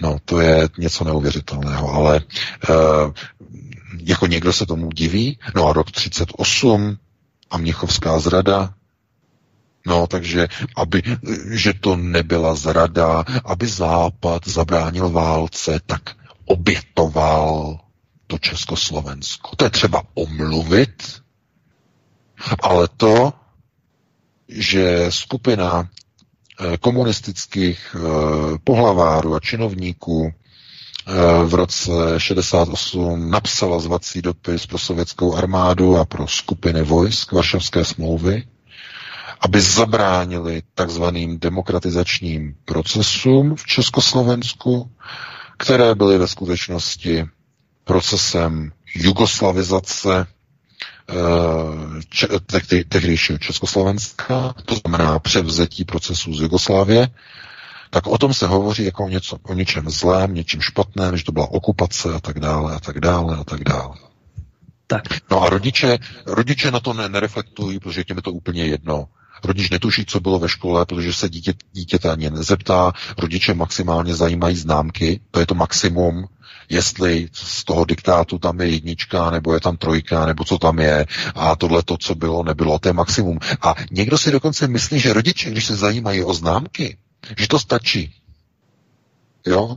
Nám napsala maminka do, e, do redakce, že přece ona kontroluje. Já jsem jí potom odepsal, že pro boha, to není o těch známkách.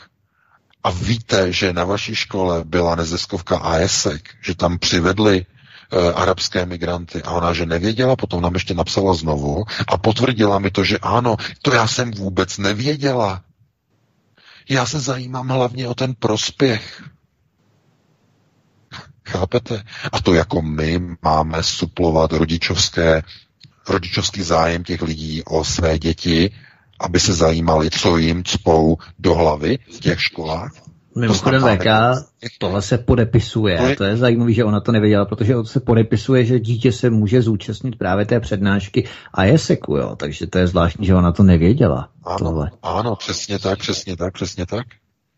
Takže potom, jako, ať mi někdo teda vysvětlí, že když ona třeba něco podepisuje někde, nějakou akci, víš, to je tak, Vítku, ona tam podepíše třeba do té Žákovské nebo takhle, že ten ISEC, že to povoluje, jo?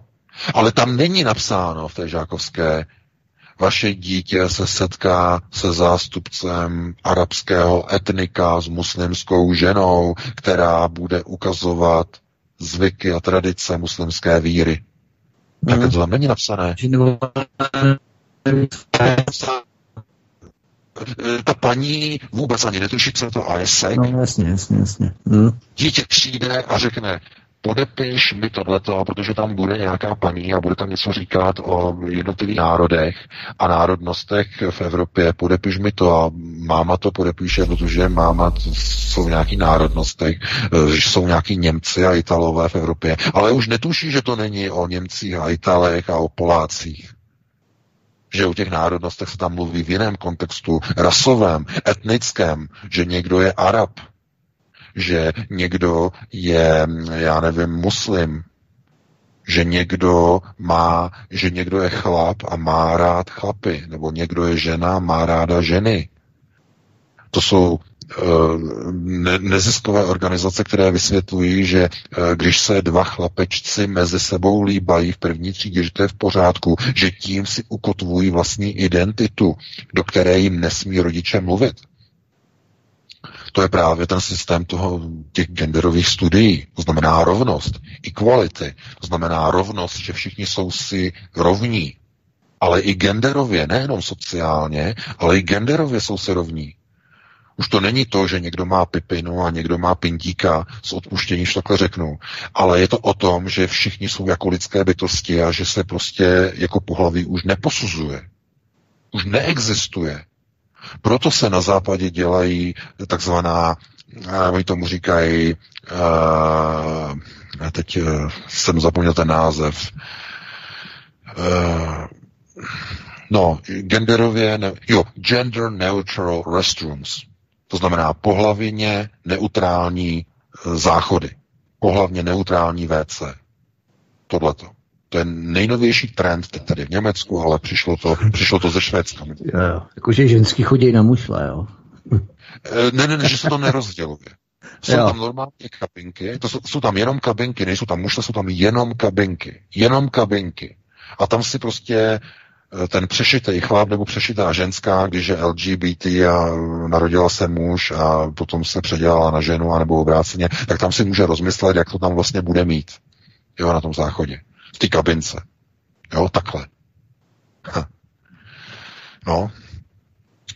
A potom se někdo diví, že v Praze jsou takové procesy při volbách do komunálu, kdy malířský váleček dostane do funkce zastupitelky manželku šéfa poslaneckého klubu za Pirátskou stranu. No, přítelkyně. Takže no. někdo se tomu diví. Já, já už se tomu nedivím. jako, a každý si, to musí pře, každý si to musí přebrat. Takže když můžete mít někde e, genderově neutrální záchody, no tak je potom logické, že když někdo e, se dostane tady tím způsobem do politiky, takže zřejmě proto má patřičnou odpovídající kvalifikaci. Bez komentáře. Takže dáme další. A nedáme, protože máme, už máme, dáme ještě, dáme, Jestli to tak Dobře. Eh, vy, vyčekal jo. si to pan volající, tak eh, ano, ano, já, tak... bych, já ten čas poskytnu. Tak, to bylo nezbořilý, kdyby. Tak, tak, no. tak. Pojďte, už jste konečně ve vysílání, tak jste se dočkal, tak prosím, položte dotaz. Dobrý večer přeju, pánové. Tady je Petr od Opavy. Eh, jsem smutný z toho, co se dělo ve volbách.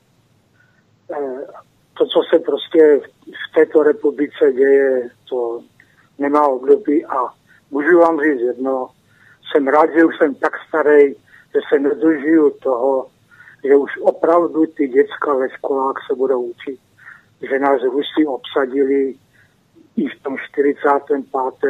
tak jak už se to dneska učí v Polsku. Ten obsadili Polsko, jo, takže to je, to je prostě katastrofa.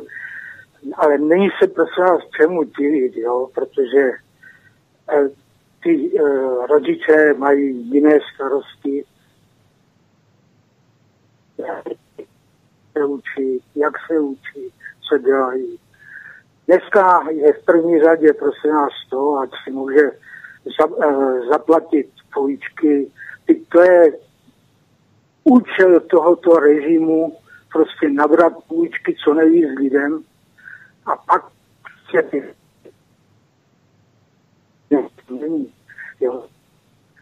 Tak děkujeme za to, to vypadá, Jenom tu naši alternativu vy to slyšíte každý týden.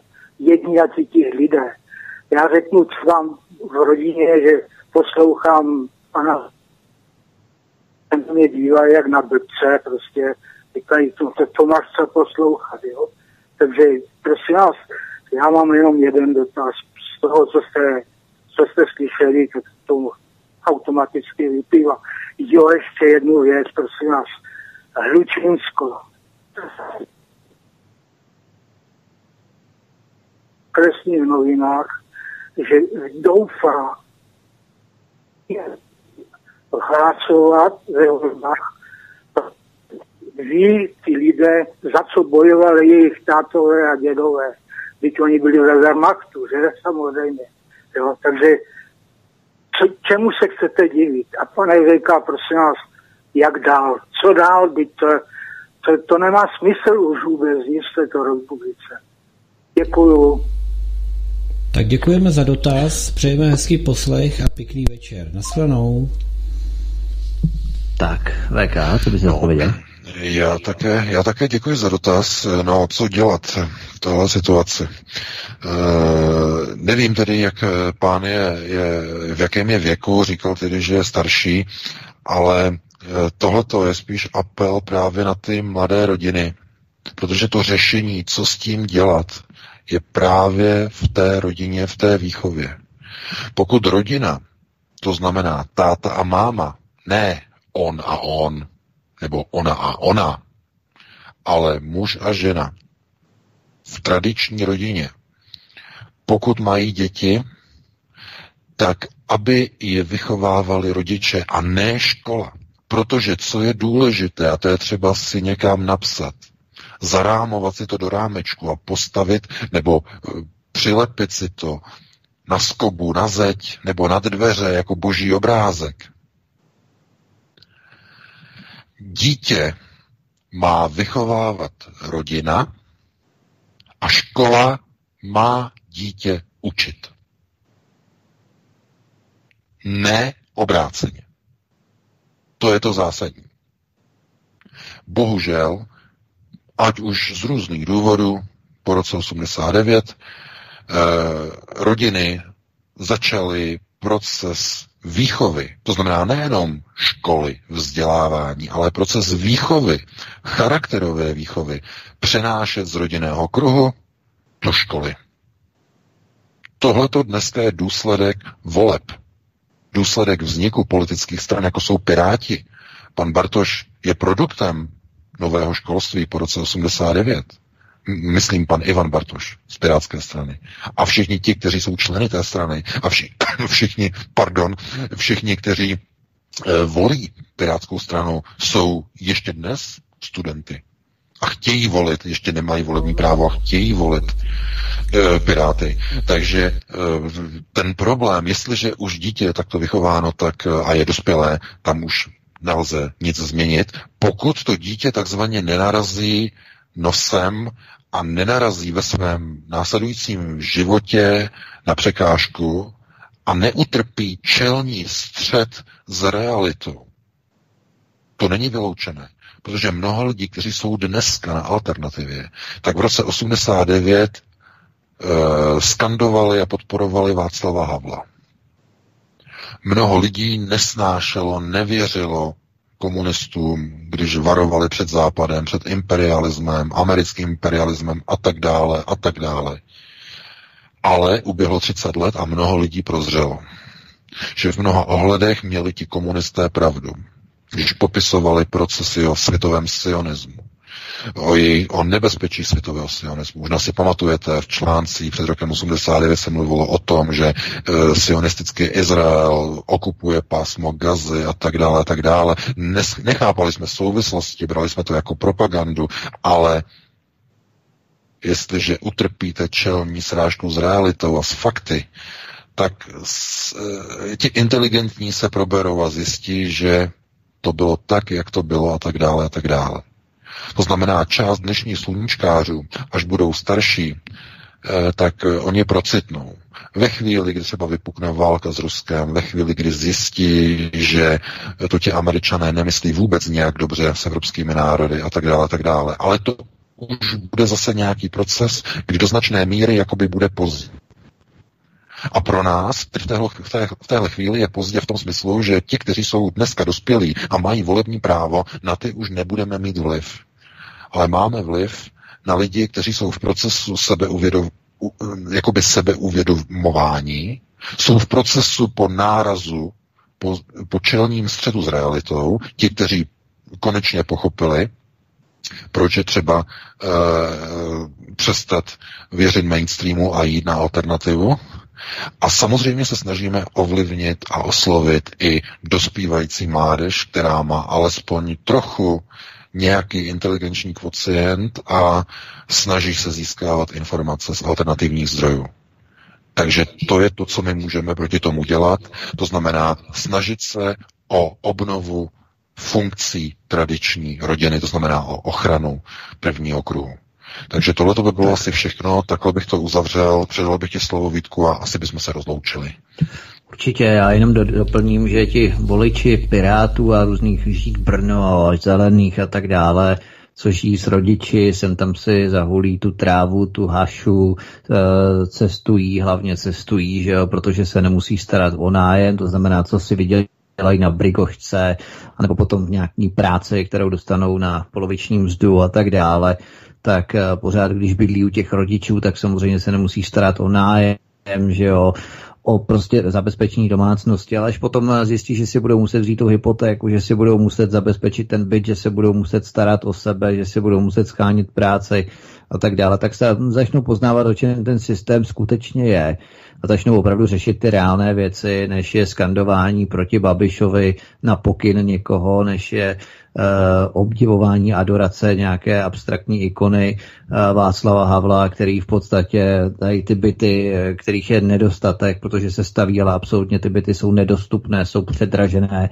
Jedna plus jedna nebo jedna KK je za 3 mega v Praze něco neuži- neuvěřitelného, opravdu něco šíleného, tak až si uvědomí, že opravdu tady ty věci, to je to potřeba jídlo řešit, bude se zdražovat a tak dále, ta konjunktura, která teď je, jak nás ubezpečují, že jsme na výši v rámci ekonomiky, tak samozřejmě půjde dolů, zase bude v rámci cyklického opakování další finanční krize a tak dále a tak dále. Tak si prostě uvědomí, že to je právě ten střed s tím systémem a opravdu začnou řešit ty reálné věci, než prostě tady tyhle ty pakárny ohledně nějakých eh, tady neziskovek, jo, a tyhle, ty, tyhle ty záležitosti, prostě, což je úplně jaksi mimo. Na to prostě mají čas, protože nic jiného nemůžou, nemusí řešit mohou cestovat takzvaně za peníze, které si vydělají, protože rodiče za ně platí nájem, jídlo a tak dále a tak dále.